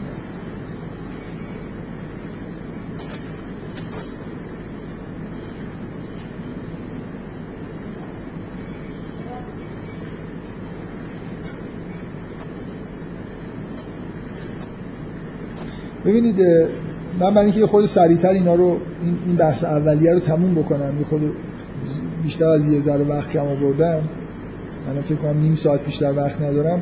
این مثلا ادامه صفحه 119 صفحه 120 در واقع باز بحث در مورد اعتقادات. ببین یه مجموعه شما من برای اون منطق بحث رو نگاه کنید بعد از اینکه تثبیت شد که قرار این سه دین با هم دیگه باشن مؤمنین یه پرهیزهایی داده شدن که نسبت به اونا مثلا رابطه ولایت برقرار نکنن و الی آخر یه مجموعه سخنها هم با اهل کتاب داره گفته میشه. مثلا در واقع توصیه های خداوند از طریق مسلمان ها در واقع از طریق پیغمبر و بعد از پیغمبر ما به نیابت پیغمبر. ما حرف, حرف خدا با اهل کتاب چیه؟ به انجیل عمل کنید به دین خودتون به تورات عمل کنید کارهای صالح انجام بدید. و الی آخر غلو نکنید تو دین خودتون. اینا چیزهایی که داره گفته میشه. مسیحی که نمیاد کتاب قرآن رو بخونه. اینا انگار حرفاییه. مسلمان ها نباید اونا رو ولایت اونا رو بپذیرن. نباید این کار رو بکنن. در این حال این حرفا رو هم باید به اهل کتاب بزنن. ما باید کاری بکنیم که اهل کتاب غلو نکنه سعی کنیم که ببریمشون به این سمت که به دین خودشون عمل بکنن. نمی‌دونم منظور منو می‌فهمید ببین در درجه اول مسلمان ها باید تبلیغ کنن دین خودشون رو. اگر اونا ایمان نمیارن موضع ما اینه که لاقل غلو نکنید تو دین خودی نزدیکی به شرک نشید. اینجور بحثا من ندیدم بین مسلمان ها و مسیحی ها و یهودی ها انجام بشه. من یه سوال خیلی بد بپرسم. به نظر شما مثلا وقتی که یهودی ها رو اسیر کردن بردن بابل ما یه پادشاهی داشتیم به اسم کوروش که اینا رو بابلی ها رو شکست داد یهودی ها رو برگردون توی جای خودشون تو عرض مقدسشون معبد و بازسازی کرد که اینا فرایز دینی خودشون رو انجام بدن. به نظر شما دفعه بعد که رومیا معبد رو خراب کردن و مسلمان ها رفتن اونجا رو فتح کردن چیکار باید می‌کردن؟ گزینه یک. یهودی ها رو جمع می‌کردن معبد رو براشون بازسازی می‌کردن می‌گفتن که به احکام خودتون عمل کنید گزینه دو معبد رو کاملا دیگه صاف می‌کردن و جاش مسجد میساختن که دیگه هیچ وقت خیال این که بیان اینجا عبادت بکنن به مخیله اونا خطور نکن. من نمی‌دونم ولی دو تا گزینه بیشتر. گزینه سه هیچ کدام. گزینه چهار هر دو. چون چهار تا گزینه باید بگن در حال میشه اینجوری درست کرد. من نمی‌دونم واقعا مسلمونا چیکار باید می‌کردن در قبال یهودیا قرآن داره به پیغمبر میگه که به اینا بگو که به تورات عمل کنن. چجوری عمل کنن یهودی ها به تورات؟ وقتی اون معبدی که همه عبادت هاشون باید توش انجام بشه رو ندارن. من خورده تردید دارم دیگه که این از اولین رفتارهایی که در زمان خلیفه دوم که ما چندان به نظر می‌رسه تمایل خاصی هم بهش نداریم انجام شد. اینا اسلامی بوده واقعا. ساخت صاف کردن اونجا و ساختن مسجد و این حرفا برمیگرده ظاهرا به فتوحات زمان خلیفه دوم. حالا اگر نه خود مسجد فکر کنم زمان بنی امیه ساختن. ربطی به امام شیعه که نداشته. ما مبرایی یعنی من به راحتی می‌تونم بگم این کار غلط بوده. ولی بقیه برادرای اهل سنت به این راحتی نمی‌تونن بگن غلط بود. حالا ما نمی‌دونم ما انگار اصلا بیشتر موافقه اینجور کار هستیم. بگذاریم. به هر حال موضع مسلمان ها چیه؟ تشویق کنیم یهودی ها رو که یهودی های خوبی با... مسلمون بشید اگر نه یهودی های خوبی باشید سوره مایده اینو داره میگه. به پیغمبر و به تبعش به مؤمنین داره میگه که موضعتون با اهل کتاب اینجوری باشه. اونجایی که قلوب می‌کنن مسیح رو میگن خدا جلوشون وایسی باشه مسیحی باشن. ولی نگن مسیح خداست. اینجور بحثا زیاد نشده. حالا من به نظرم سوره ماهده به وضوح یه همچین موضعی رو داره به مسلمان ها القا می‌کنه که اینجوری رفتار می‌کنه. من خیلی وقت گفتم. بگید ولی خیلی خلاصه من این جلسات این جلسات اصولا قرار بوده که سوال نکنه.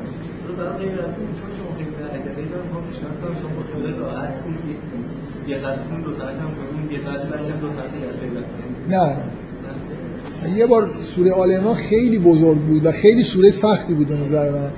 تونستم دو جلسهش بکنم ولی این قراره که یه جلسه باشه. سوره مائده هم سوره ساده ای به معنی واقعی کلمه یعنی دیگه از این خطی من باورم میشه که این یه بار نازل شده. از بس که همین حالت چیزو داره. یعنی یه یه بحثی از اول انگار شروع میشه. همینجور پیش میره. فقط یه دو سه داستان اون وسط باید خود زحمت بکشید که اینا اون وسط چی کار دارن می‌کنن. بقیه‌اش همینطور مثل حرف زدن عادی خودمون اینو اگه من دو جلسه بکنم دیگه همه سوره میشه دو جلسه. نه بذارید اینو سعی کنیم تمومش بکنیم. خب در این بحث تموم میشه دیگه. این بحثی که مسلمونا با موضعشون در مورد اهل کتاب چیه؟ همزیستی مسالمت آمیز همراه با تبلیغ و در صورت ایمان نیاوردنشون تشویقشون به اینکه همون تورات رو اقامه بکنن. به دین خودشون عمل بکنن. غلوب نکنن.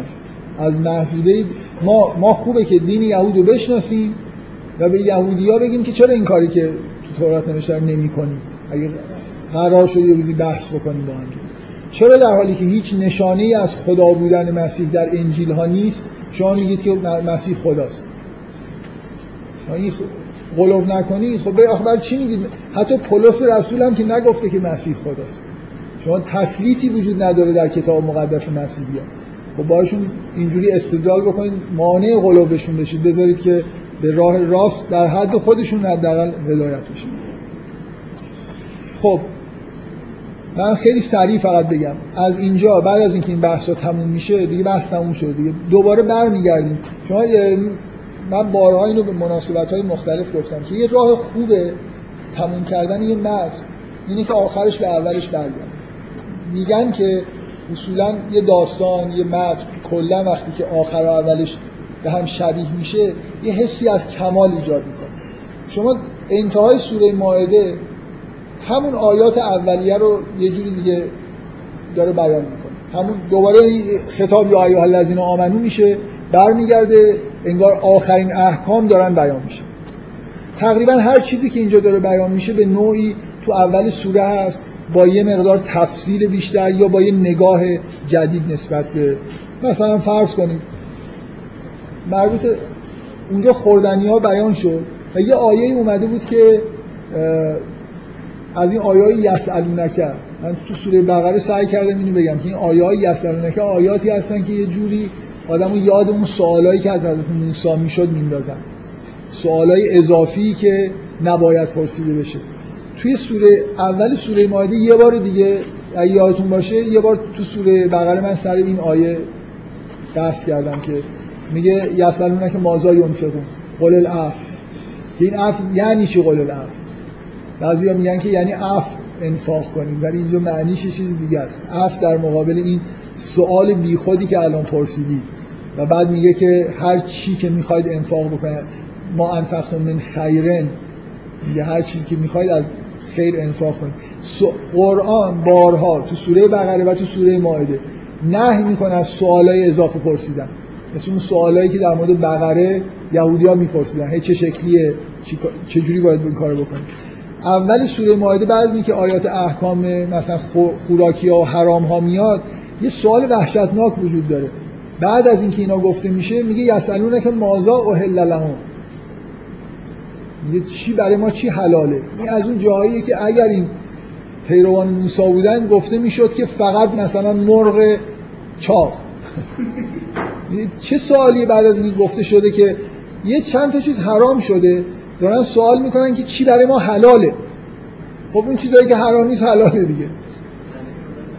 و جوابا در قرآن چون این که میگن پیغمبر ما پیغمبر رحمته اینی که توی اینجور موارد اون سختگیری های شبیه بنی اسرائیل برای مسلمان ها اعمال نشده. یه جوابی که داده میشه در مقابل همچین سوال وحشتناکی اینه که قول اوهل لکم طیبات. پاکیزه ها براتون حلال.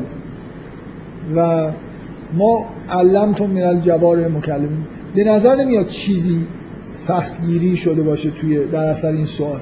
مثلا همین نکته توی قسمت دوم با شدت بیشتری در واقع گفته میشه. میگه نپرسید چیزایی که وقتی که جوابش بیاد ناراحت بشید. و باز دوباره طبق معمول میگه یا ایها الذین آمنوا لا تسالوا عن اشیاء ان تبد لکم تسؤکم بعد میگه که ما جعل الله من بهیرت ولا صائبت ولا وسیلت ولا هام ولکن الذین میگه که خدا مثلا بهیره و معلومه که پرسیدن دیگه بهیره حلاله یا حرام؟ صائبه هام اینا سوالای چندیه که پرسیده شده و خداوند داره میگه اینا مثل اینکه میگه این سوالای اضافه رو نپرس. همین الان هم یه عده بحث می‌کنن اینا چی بودن؟ چه فرقی می‌کنه اینا چی بودن؟ چه اهمیتی داره؟ این یه چیزای خیلی ساده حلال و حرام شده تموم شد. بحثی نداریم. اینا اینا همون چیزایی که نباید پرسیده می‌شدن. در مورد هام صاحبه وسیله بهیره که اینا مثلا حلال و حرامش چجوریه وضعش هیچی. اصلا به نظرم لازم نیست اینا رو ترجمه بکنن حتی توی ترجمه. همینجور بنویسن. یه چیزایی بوده سوالای بیخودی بوده پرسیدن.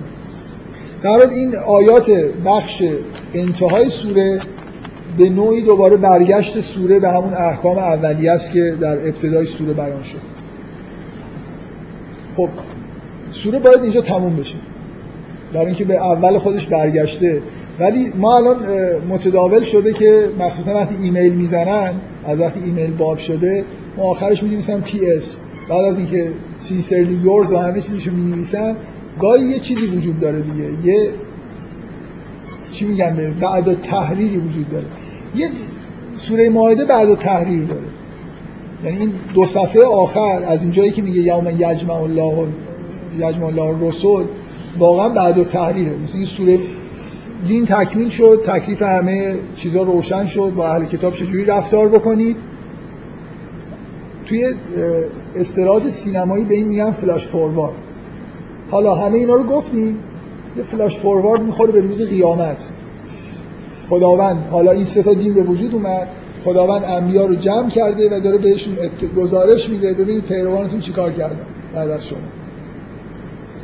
خیلی پایان غم داره سوره مائده یعنی خیلی ناامید کننده است. یه چیزی گفته میشه این آخر که واقعا من فکر کنم هر کی این سوره رو می‌خونه باید متوجه این بشه به مسلمان هم احتمالا امیدی نیست. این می‌تونه سوره همونجا تموم بشه. می‌تونست یه آیه‌ای بیاد که مثلا مسلمان ها دارن میرن حج. مثلا آدم احساس می‌کرد که خب پیروانه. سوره با این تموم میشه که خداوند داره به حضرت مسیح میگه که تو به پیروانت گفت به مردم گفتی که منو عبادت بکنی. و از مسیح میگه که من هم چیزی نگفتم. اینکه اصلا نه تنها مثلا شریعت و اینا چی اصلا توحید رو مثلا یه عده کنار گذاشتن. اینکه دینی وجود داره یکی از این ادیان که اعتقادات مشرکانه پیدا کردن در مورد پیغمبر خودشون. و بعد یه آیه میاد یه داستانی میاد که وضع رو بدتر می‌کنه که در مورد مسئله درخواست نزول ماهده است اسم این سوره از اینجا اومده. بنابراین اونجایی که اسم ازش می‌گیرن یه جوری خود به خود آدم ذهنش متمرکز میشه روی اینکه چیز مهمیه. این, این گفته میشه که اینا حتی همون هایی که در واقع حواریونی که بعدا این خطاشون باعث شد که این انحراف وحشتناک توی دین مسیح به وجود بیاد حواریون همون هایی که یه روزی از حضرت مسیح خواستن که از آسمان سفره ای نازل بشه ازش بخورن تا به ایمان کامل برسن و این اتفاق افتاد. از مسیح از خداوند خواست و معایده ای نازل شد اینا ازش خوردن ولی باز هم این مشکلات توی دین مسیح به وجود اومد که منشأش من چون در این مورد قبلا یه جلسه بحث کردم نمی‌خوام دیگه وارد جزئیات بشم. اینجا مسئولیت انحراف شرک آمیز مسیحی ها به عهده حواریون گذاشته میشه. نه به عهده پولس رسول که همه اونو متهم می‌کنن به اینکه شرک رو مثلا وارد دین مسیح کرد. یه نکته ای وجود داره.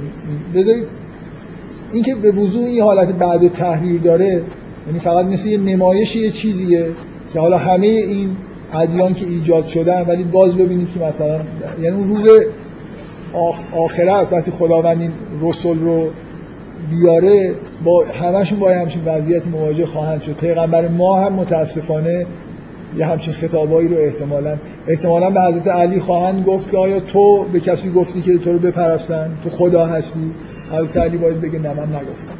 بعد به امامای دیگه ما بگن خب تو گفتی که مثلا اینجوری شرک آمیز مثلا از تو چیزی بخوان باید بگه من نگفتم. به پیغمبر باید در مورد بعضی از این احکام عجیب و غریبی که مسلمونا اجرا کردن در طول تاریخ بگن که تو این احکامو گفتی باید بگه من نگفتم. فکر می‌کنم کلا این سرنوشت همه انبیاء الهی هست که مورد سوال قرار بگیرن بهشون نمایش داده بشه که پیروانشون چه کردن؟ یا اگه بخوام بهتر بگم چه ها کردن؟ و چه ها کردن بار منفی بیشتری داره و اینکه مورد سوال قرار بگیرن. که البته من تو اون جلسه توضیح دادم که این سوال سوال توبیخی نیست سوالیه که در واقع اون جواب رو میطلبه جوابی که از مسیح به این سوال میده. در واقع یه جوری مقدمه بخشش پیروان انبیا داره فراهم میشه. من یه خورده تعجب می‌کنم که این آیات توی قرآن هست و بازم مفهوم شفاعت نظر یه عده کاملا حالت چیز داره حالت شرکامیز داره. عملا چیزی که شما می‌بینید اینه که نزد مسیح یه زبانی داره برای قوم خودش شفاعت می‌کنه. یعنی بهش گزارش داده میشه که اینا حتی به شرک رسیدن ولی حضرت مسیح اینه که به خداوند میگه که میگه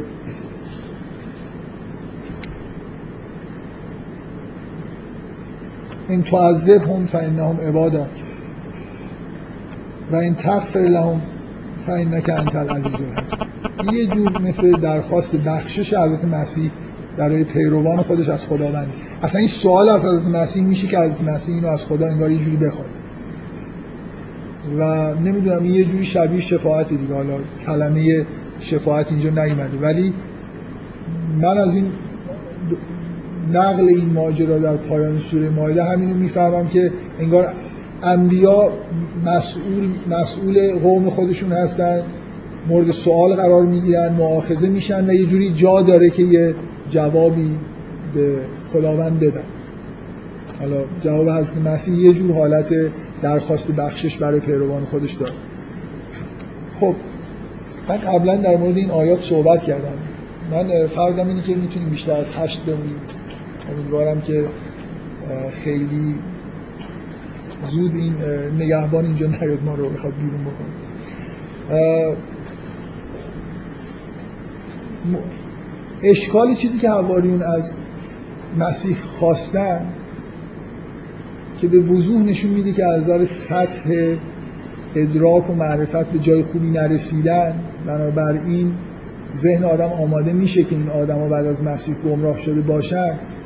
اینه که از مسیح خواستن که خداوند ماعده از آسمان نازل بکنه.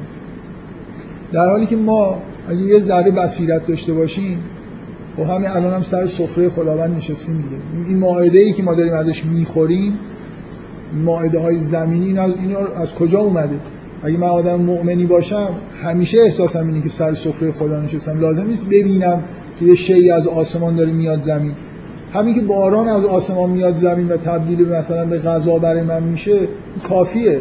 من بفهمم که دارم غذای سفره خدا رو می‌خورم بنابراین یه جوری انگار این حس سر سفره خدا نشستن وجود نداشته که دوست دارن که یه سفره از آسمان بیاد. انگار برای اولین بار دارن سر سفره خدا میشینن و مطمئن میشن. این کل این درخواست درخواست جالبی نبود. برای همین از مسیح اولش روی خوشی نشون نمیده ازشون یه جوری انگار می‌خواد که این درخواست نکنن ولی به هر حال از خداوند می‌خواد و خداوند این کار می‌کنه با اون تهدید که اگه کافر بشن بعدا عذاب شدیدی میشه. خب من می‌خوام از این آخر خلاصه پایان سوره هم با خوردن تموم شد. اول سوره هم با احکام خوردن شروع شده بود. حتی اون تو اون پیس هم بالاخره رسیدیم به یه جایی که بحث نزول مائده و خوردن از غذای خداست. خب ما همین الان هم سر سفره خدا نشستیم و خداوند به ما میگه که چی بخور و چی نخور. در واقع نمیگه چی بخور یه چند تا چیزی میگه نخور. لازم نیست سوال بکنی که چه چیزایی حلاله. همه چیز حلال من می‌خوام یه خورده در مورد اینکه اون جاهایی که علامت سوالایی موند اینکه این احکام اولیه اون آیه علیام یعنی قطعه اول منطقش چیه؟ چرا این احکام داره بیان میشه؟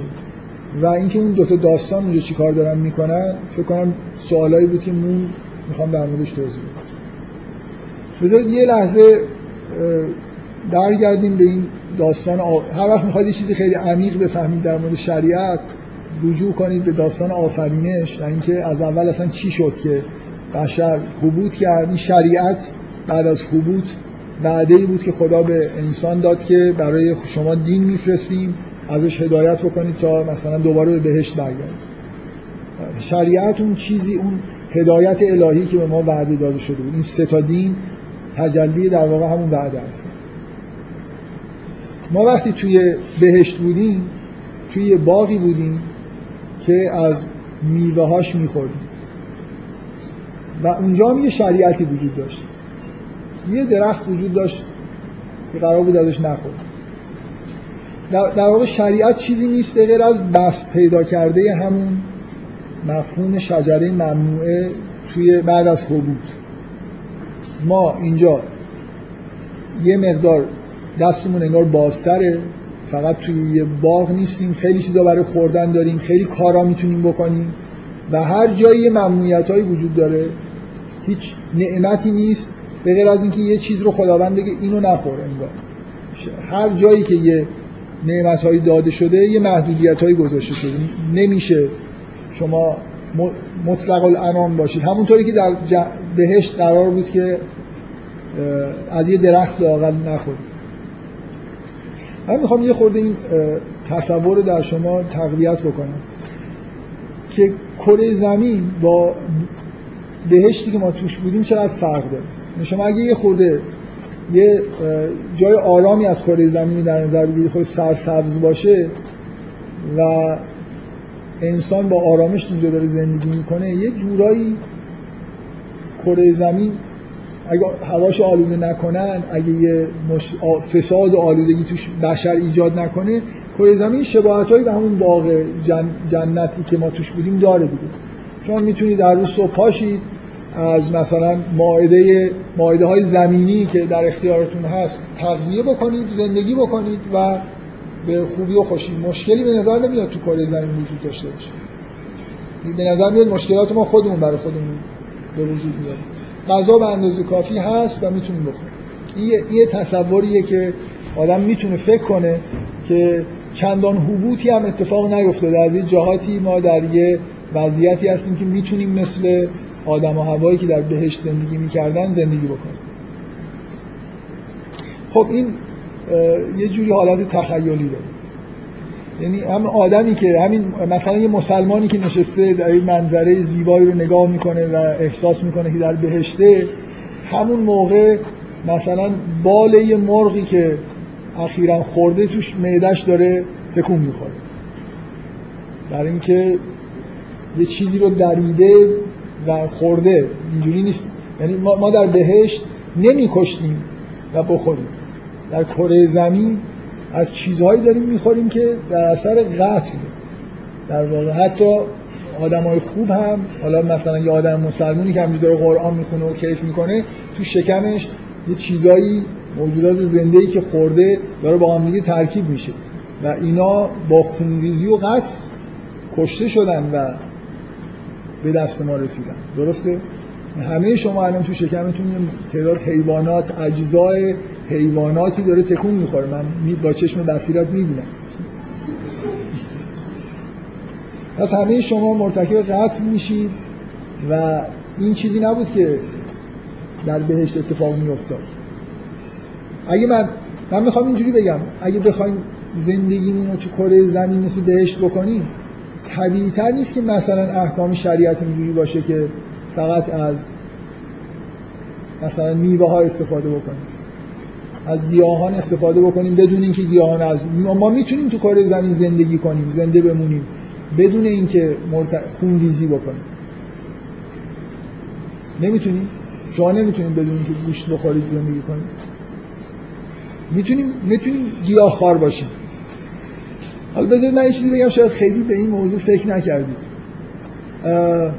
ما می‌تونیم از حیوانات یه جوری استفاده بکنیم که نکشیمشون مثلا همونطوری که شیر مثلا حیوانات رو می‌خوریم برای حیوانات مفیده اگه مثلا شما یه بخشی از خون بدنشون رو بگیرید هر مدتی یه بار و از این خون که پر از مواد غذایی و پروتئین های حیوانی مصرف بکنید بدون اینکه اون حیوان کشته باشید بلکه به نفع اون حیوان هم هست.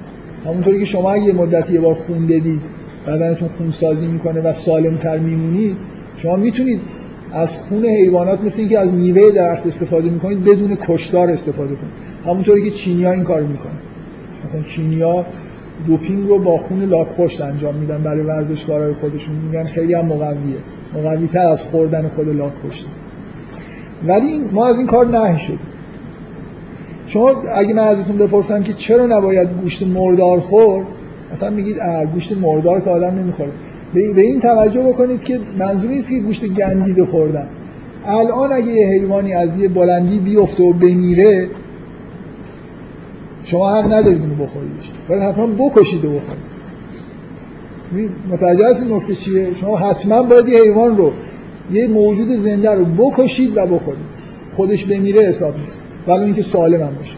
یکی از این آیات سوره مائده به شما همینو میگه. اگه مثلا فرض کنید دو تا حیوان با هم دیگه همینجا جلوش چشم شما جنگیدن و یکی زد اون یکی رو کشت.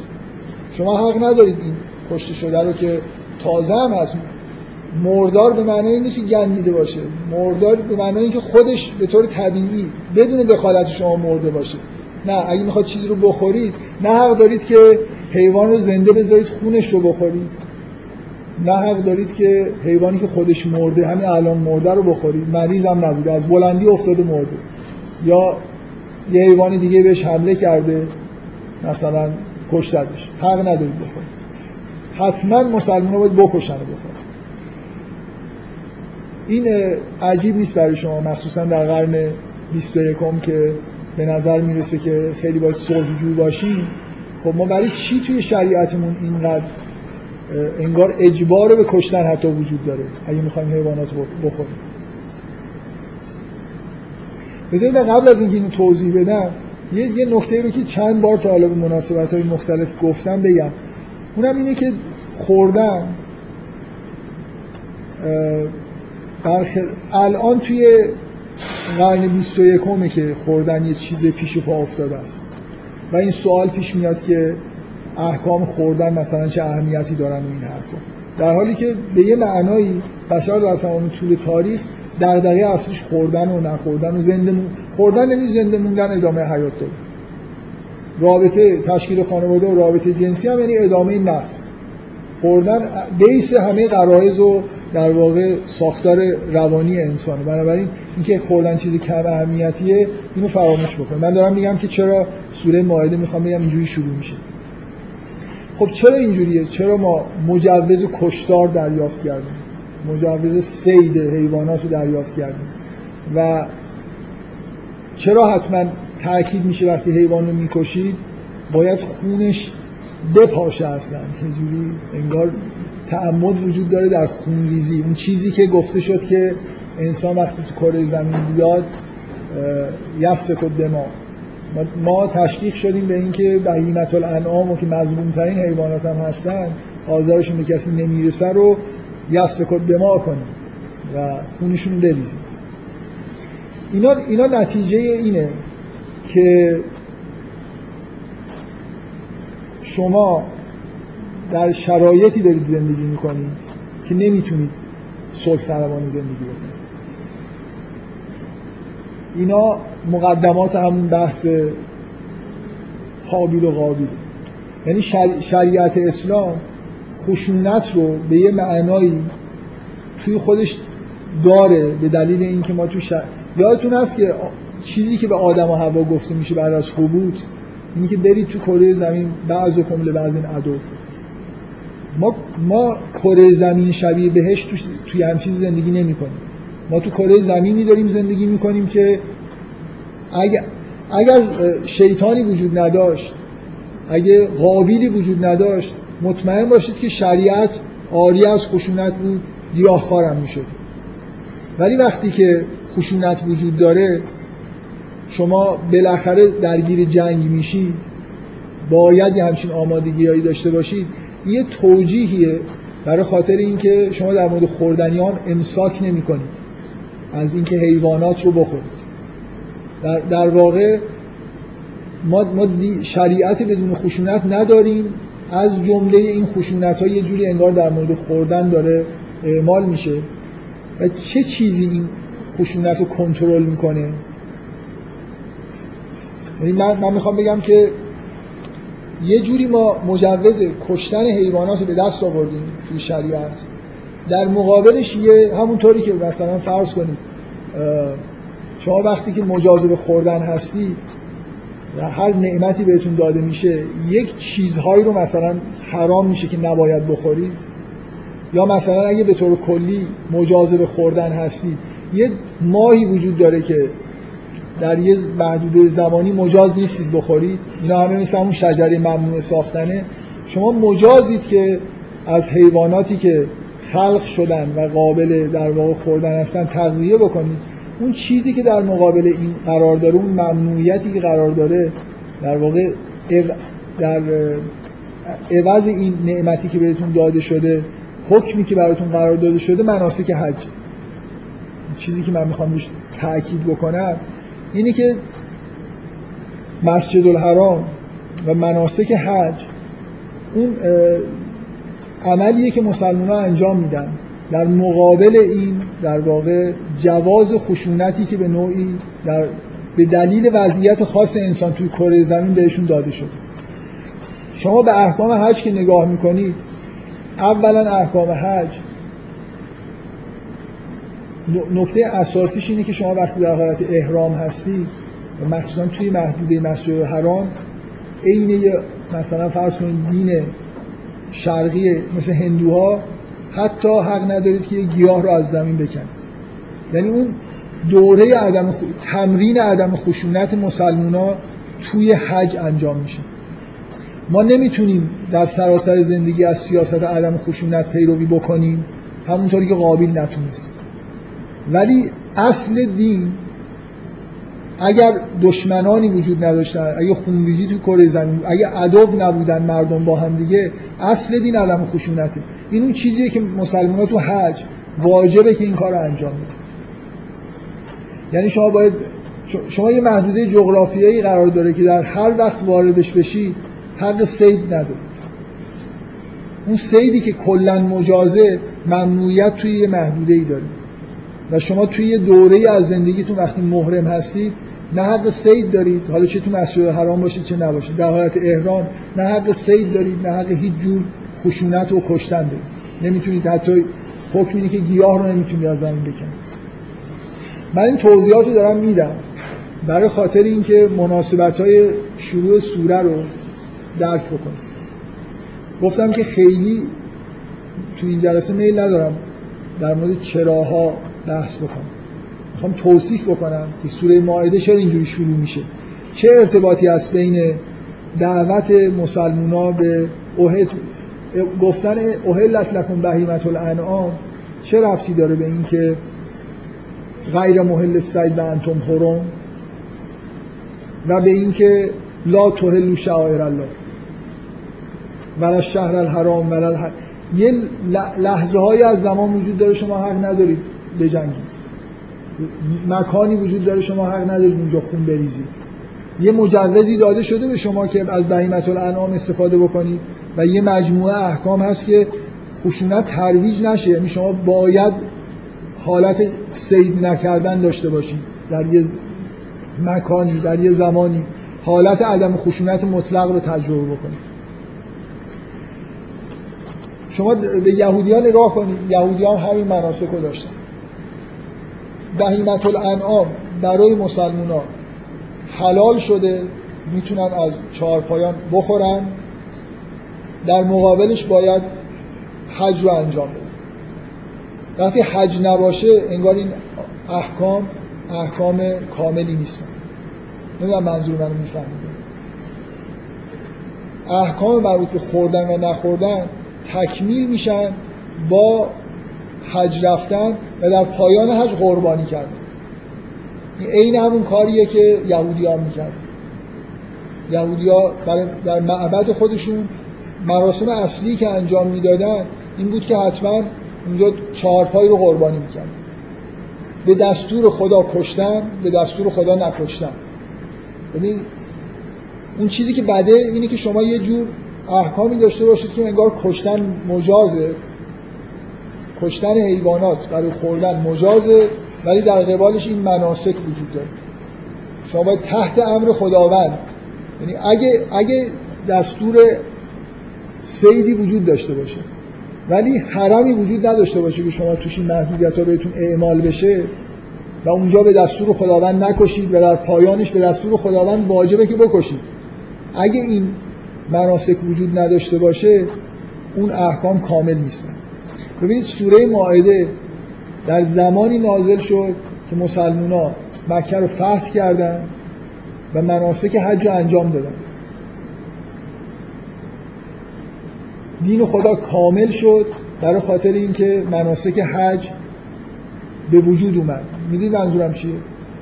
یعنی اینکه چرا این آیه اینجا میاد؟ چرا قرآن می‌تونه ختم بشه؟ برای خاطر اینکه اصلا شریعت بدون اینکه مکه در اختیار مسلمان باشه بدون اینکه بتونن برن حج بدون اینکه توش قربانی بکنن بدون اینکه اون مناسک رو انجام بدن شریعت کامل نیست. شما حتی حق ندارید غذا بخورید. از بهی شما توی سوره حج می‌خونید که مناسک حج به سراحت این آیه تو سوره حج هست که میگه که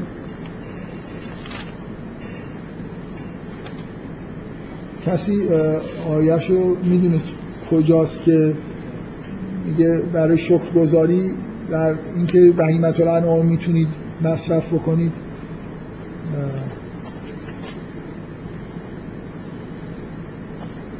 میگه همین میگه لیشهدو منافع لهم. دستور حج داره میده. و یذکر اسم الله فی ایام معلومات علی ما رزقهم من بهیمت الانعام. اصلا اولین اذن حج که ابراهیم داره میده حج بخشیش برای اینه که شما بهیمت الانعام رو به عنوان رز مصرف دارید می‌کنید. باید بیایید حج. باید این مناسک رو انجام بدید. مناسکی که سختترین عبادتی که مسلمان انجام میده. بنابراین ما جواز قتل حیوانات رو گرفتیم. در مقابلش انگار یه مناسکی در واقع باید انجام بدیم که این قتل یه جوری کنترل شده باشه. به دستور خدا کشتن به دستور خدا نکشتن. و اگه اگه قتلی اصولا در زمین اتفاق نمی افتاد قابیل هایی نبودن شاید اصولا جواز قتل ما برای حیوانات هم نمی گرفتیم ما تو شرایطی نیستیم که نتونیم. من می‌خوام بگم که مثلا این عدم خشونت به سبک هندویسم این مشکل فلسفی در واقع توش داره. بالاخره وقتی به یه هندو حمله میشه باید از خودش دفاع بکنه یا نکنه. ما نمی‌تونیم تو زمین با عدم خشونت زندگی بکنیم.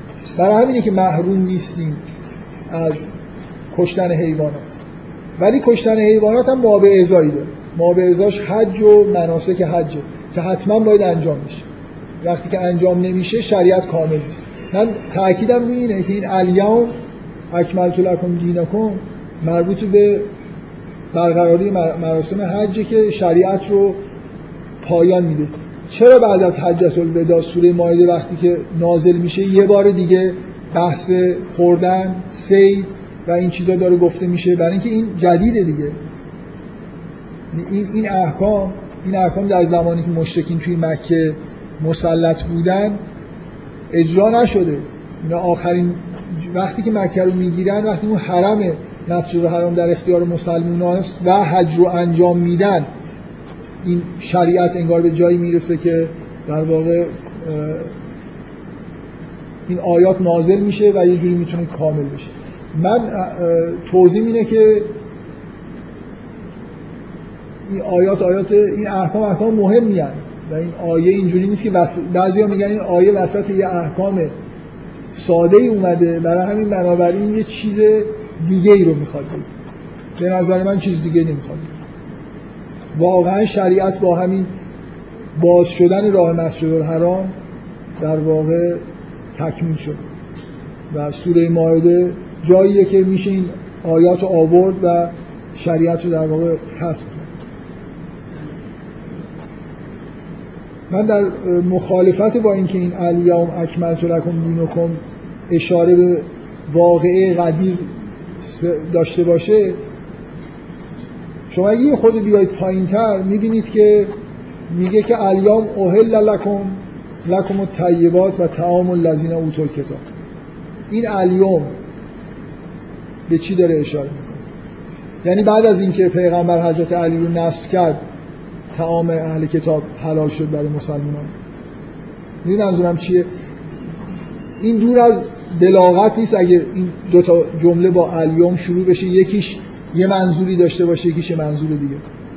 مسلمان ها رفتن حج آخرین کاری که باید می‌کردن و کردن حالا واقعا خوردنی ها براشون یه جوری انگار حلال شده. بدون مراسم حج یه مشکلی وجود داره. نمیشه بهیمت الانعام به راحتی خورد. مگر اینکه شما راه حج بسته شده باشه. وگرنه واجب هر کسی در طول عمرش یه بار بره حج و این عملیات رو انجام بده و در واقع اون چیز رو بگیره جواز چیزایی که خورده رو انگار بگیره. و توی این شرایطی که با مستقر شدن مسلمان توی مکه دین به کمال رسیده شریعت به کمال قابل اجرا شده و مسلمان ها اجرا کردن و حالا داره بسته میشه. به نظر من این احکام چیزایی که اولین سوره اومده اینکه چرا احکام خوردنی ها با احکام شاعر الهی و نمی‌دونم مسجد حرام و سید کردن و نکردن همراهه به این دلیل. برای خاطر اینکه اونا در واقع باعث میشن که این مجوزا به وجود بیاد. اگه این مجوزا نباشه خوردن و نخوردن هم مشکل پیدا می‌کنه. شما باید اون حرم مثلا داشته باشید. در عنوان یه جایی که سید توش ممنوعه. باید اون حالت احرام رو داشته باشید تا بتونید در واقع مثل اینا مثل شجری ممنوعه سید وقتی سید حلالی یه جایی هست که نباید سید کنید یه زمانی هست که نباید توش سید بکنید و اینا مهمن. و این یوم همون دوران اون زمانیه که این کار انجام شده و سوره ماعده نازل شد من به از توی قرآن ببینید یه بار اینه که شما اونقدر روایت روایت های موثق دارید که این آیه به اون واقع اشاره می‌کنه. خب این میشه بحث تاریخ. من حرفم اینه که از متن قرآن این در نمیاد که اینجا داره به چیزی خارج از محدوده همین حرفایی که داره زده میشه اشاره می‌کنه. و این استدلال که چون این آیه وسط آیات نمی‌دونم چیز اومده وسط آیات حلال و حرام اومده آیات حلال و حرام هم که چیزی نبودن که باعث تکمیل دین بشن این استدلال درست نیست. این آیات بعد از مسئله حج اومد خب من بذارید یه نکته بگم. مسئله قدیر خون از من مسئله تاریخی ثابت شده است. اتفاق افتاده بنا به شواهد تاریخی مسلم و حالا این ور اون گشتن و آیه پیدا کردن و نسبت دادن این اصل ماجرا هم ممکنه مخدوش بکنه. من من موزم یعنی اگه استدلالای ضعیف اصل ماجرا رو می‌بره هم کاری که علامه امینی کرد کافی برای اینکه شما ثابت بکنید که این اتفاق در روز قدیر خم افتاده این آیه هیچ کمکی نمی‌کنه. حتی اگر روایات بیارید که این آیه در مورد اون ماجراست به نظر من کمکی برای اثبات چیزی نمی‌کنه آیه چی بوده؟ همزمان همزمان بوده. بعد از حج اگه سوره مائده یک بار نازل شده وقت شما نمی‌تونید بگید این آیه مربوط به اون ماجراست.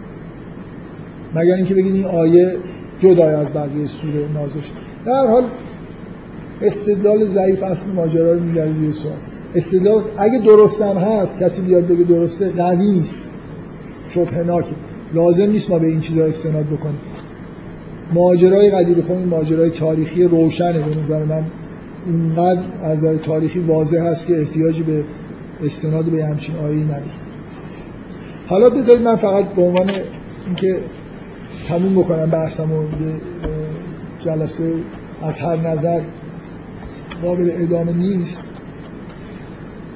من می‌خوام به این اشاره بکنم که چرا اون داستان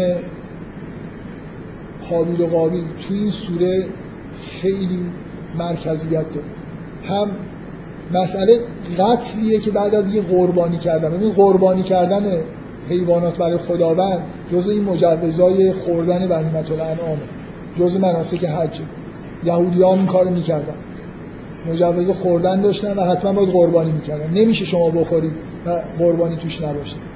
داستان حابیل و قابیل داستان یه اختلاف بین دو برادر در صدر به اصطلاح ظهور بشر انگار تو کره زمینه که سر قربانی هم به وجود اومد. یعنی این تم قربانی کردن هم اونجا وجود داره. تم خشونت در علیه آدم های خوب اونجا وجود داره. و این در واقع یه جوری مبنای یه مجموعه داستان حابیل و قابیل حس کردن این که اگر شما خشونت به خرج چی میشه چه فاجعه‌ای به بار میاد. این زمینه در واقع انگار فلسفه خیلی از احکام توی احکام دینی از نظر من حتی جواز خوردن حیوانات هم از اینجا در میاد. و اگه, می‌شد در کره زمین بدون خشونت زندگی کرد خب گیاهخواری خیلی راه خوب برای زندگی کردن. ولی وقتی تو شرایطی هستید که باید جهاد بکنید باید بجنگید و نمی‌تونید بدون خشونت زندگی بکنید اون وقت حالا گیاهخواری یه جوری بی‌معنا میشه. یعنی بالاخره شما یه کسی میاد خونتون رو بریزه شما خون انسان رو میریزید حالا دیگه یه جوری انگار کشتن حیوانات. در قبال کشتن انسان یه جوری چیزش میاد خشونتش میاد پایین. مسلمان ها ترغیب میشن به اینکه خیلی اهل عدم خشونت نباشه. جز ویژگی های شریعت اسلامی که قرار نیست ما نجنگیم. قرار, قرار ما همیشه آمادگی داشته باشیم برای دفاع کردن از خودمون دفاع کردن از حریم ایمان و سبک زندگی هندویی رو در واقع به ما تجویز نکردن. و این از توی نحوه خوردن حیوانات توسط مسلمانان پیداست. ما می‌خوریم حیوانات رو سید می‌کنیم. در قبالش مناسک حج رو انجام میدیم و یه سری محدودیت ها برای خودمون قائلیم که انگار جوازه این هندوها چون حج ندارن. حسش هم ندارن که حیوانات رو بخورن و بکشن. اون ادیانی که معبدی دارن و قربانی می‌کنن اونا جدی دارن میگم یعنی شما اگه حج رو برداری شما هم حق خوردن ندارید. باید گیاهخوار بشید در همینی که یه چیزی در حج هست اونم در واقع غیر از اینکه لیذکر اسم الله نمیم کثیرن اینه که برای اینکه ما اینا رو اجازه خوردن بهیمت الانعام رو به انسان ها دادیم. من این حرفا رو زدم برای اینکه این احکام اولیه سوره مائده رو که می‌خونید براتون پراکنده به نظر نرسه یه چیزو داره میگه و اینا بعد از حجت الوداع اومده و اینا احکامی که دین رو تکمیل کرد سعی کردم اینو بگم. حالا اگه روایت اونقدر سند وجود داره که اون آیه مربوط به اون واقع است باشه. ولی از قرآن به نظر من بدون روایت من نمی‌تونم در بیارم که این مربوط ماجرای غیر از این احکامی که اینجا داره گفته میشه. خب بفرمایید.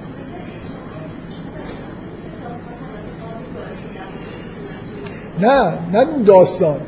اون صحنه ها به شما داره یه نشون میده که عدم خشونت نتیجهش چیه. شما اگر در مقابل کسی که دستشو برای کشتن شما دراز کرده جوابتون این باشه که باشه من جوابتون نمیدم بیا منو بکش نتیجهش اینه که انگار نسل بشر نصفش از بین تازه اون بخشی از اون آدمایی میمونن و نسل بشر رو به وجود میارن که آدمای خوبی نیستن قاتلن. این خو... یعنی بدیهیه که این اتفاق خوبی نیست افتاد. من وقتی که می‌خونم فکر می‌کنم حابیل باید از خودش دفاع می‌کرد. ای کاش حابیل می‌گفت می‌خوای منو بکشی. اونم یه شمشیر برمیداشت می‌گفت که اگه بیا جلو ببینم می‌تونی منو بکشی یا نه. در زمان حابیل جوازی جواز به نظر میاد وجود نداره. آره قربانی کرد. جواز قربانی وجود داره ولی اینکه به هر حال آیا جواز مثلا دفاع کردن از خود وجود من احساس می‌کنم که حابیل چون شخصیت مثبته بهش ایرادی وارد نمیشه تو این داستان. یعنی در اون زمان داره درست عمل می‌کنه. ولی عملش خلاف اون چیزیه که من استدلالم اینجوریه. میگم ها این نقل نشده که بگه حابیل عجب آدمی بود چرا از خودش دفاع نکرد. حابیل داره درست عمل می‌کنه در زمان خودش. انگار در اون زمان هنوز شریعتی وجود نداره که به شما جواز حتی کشتن آدمی رو بده که به شما. من اینجوری می‌فهمم. حالا ممکنه حتی اینکه اینو بفهمیم اینجوری یا نه اینکه حابیل درست داره عمل می‌کنه یا غلط داره عمل می‌کنه مهم نیست.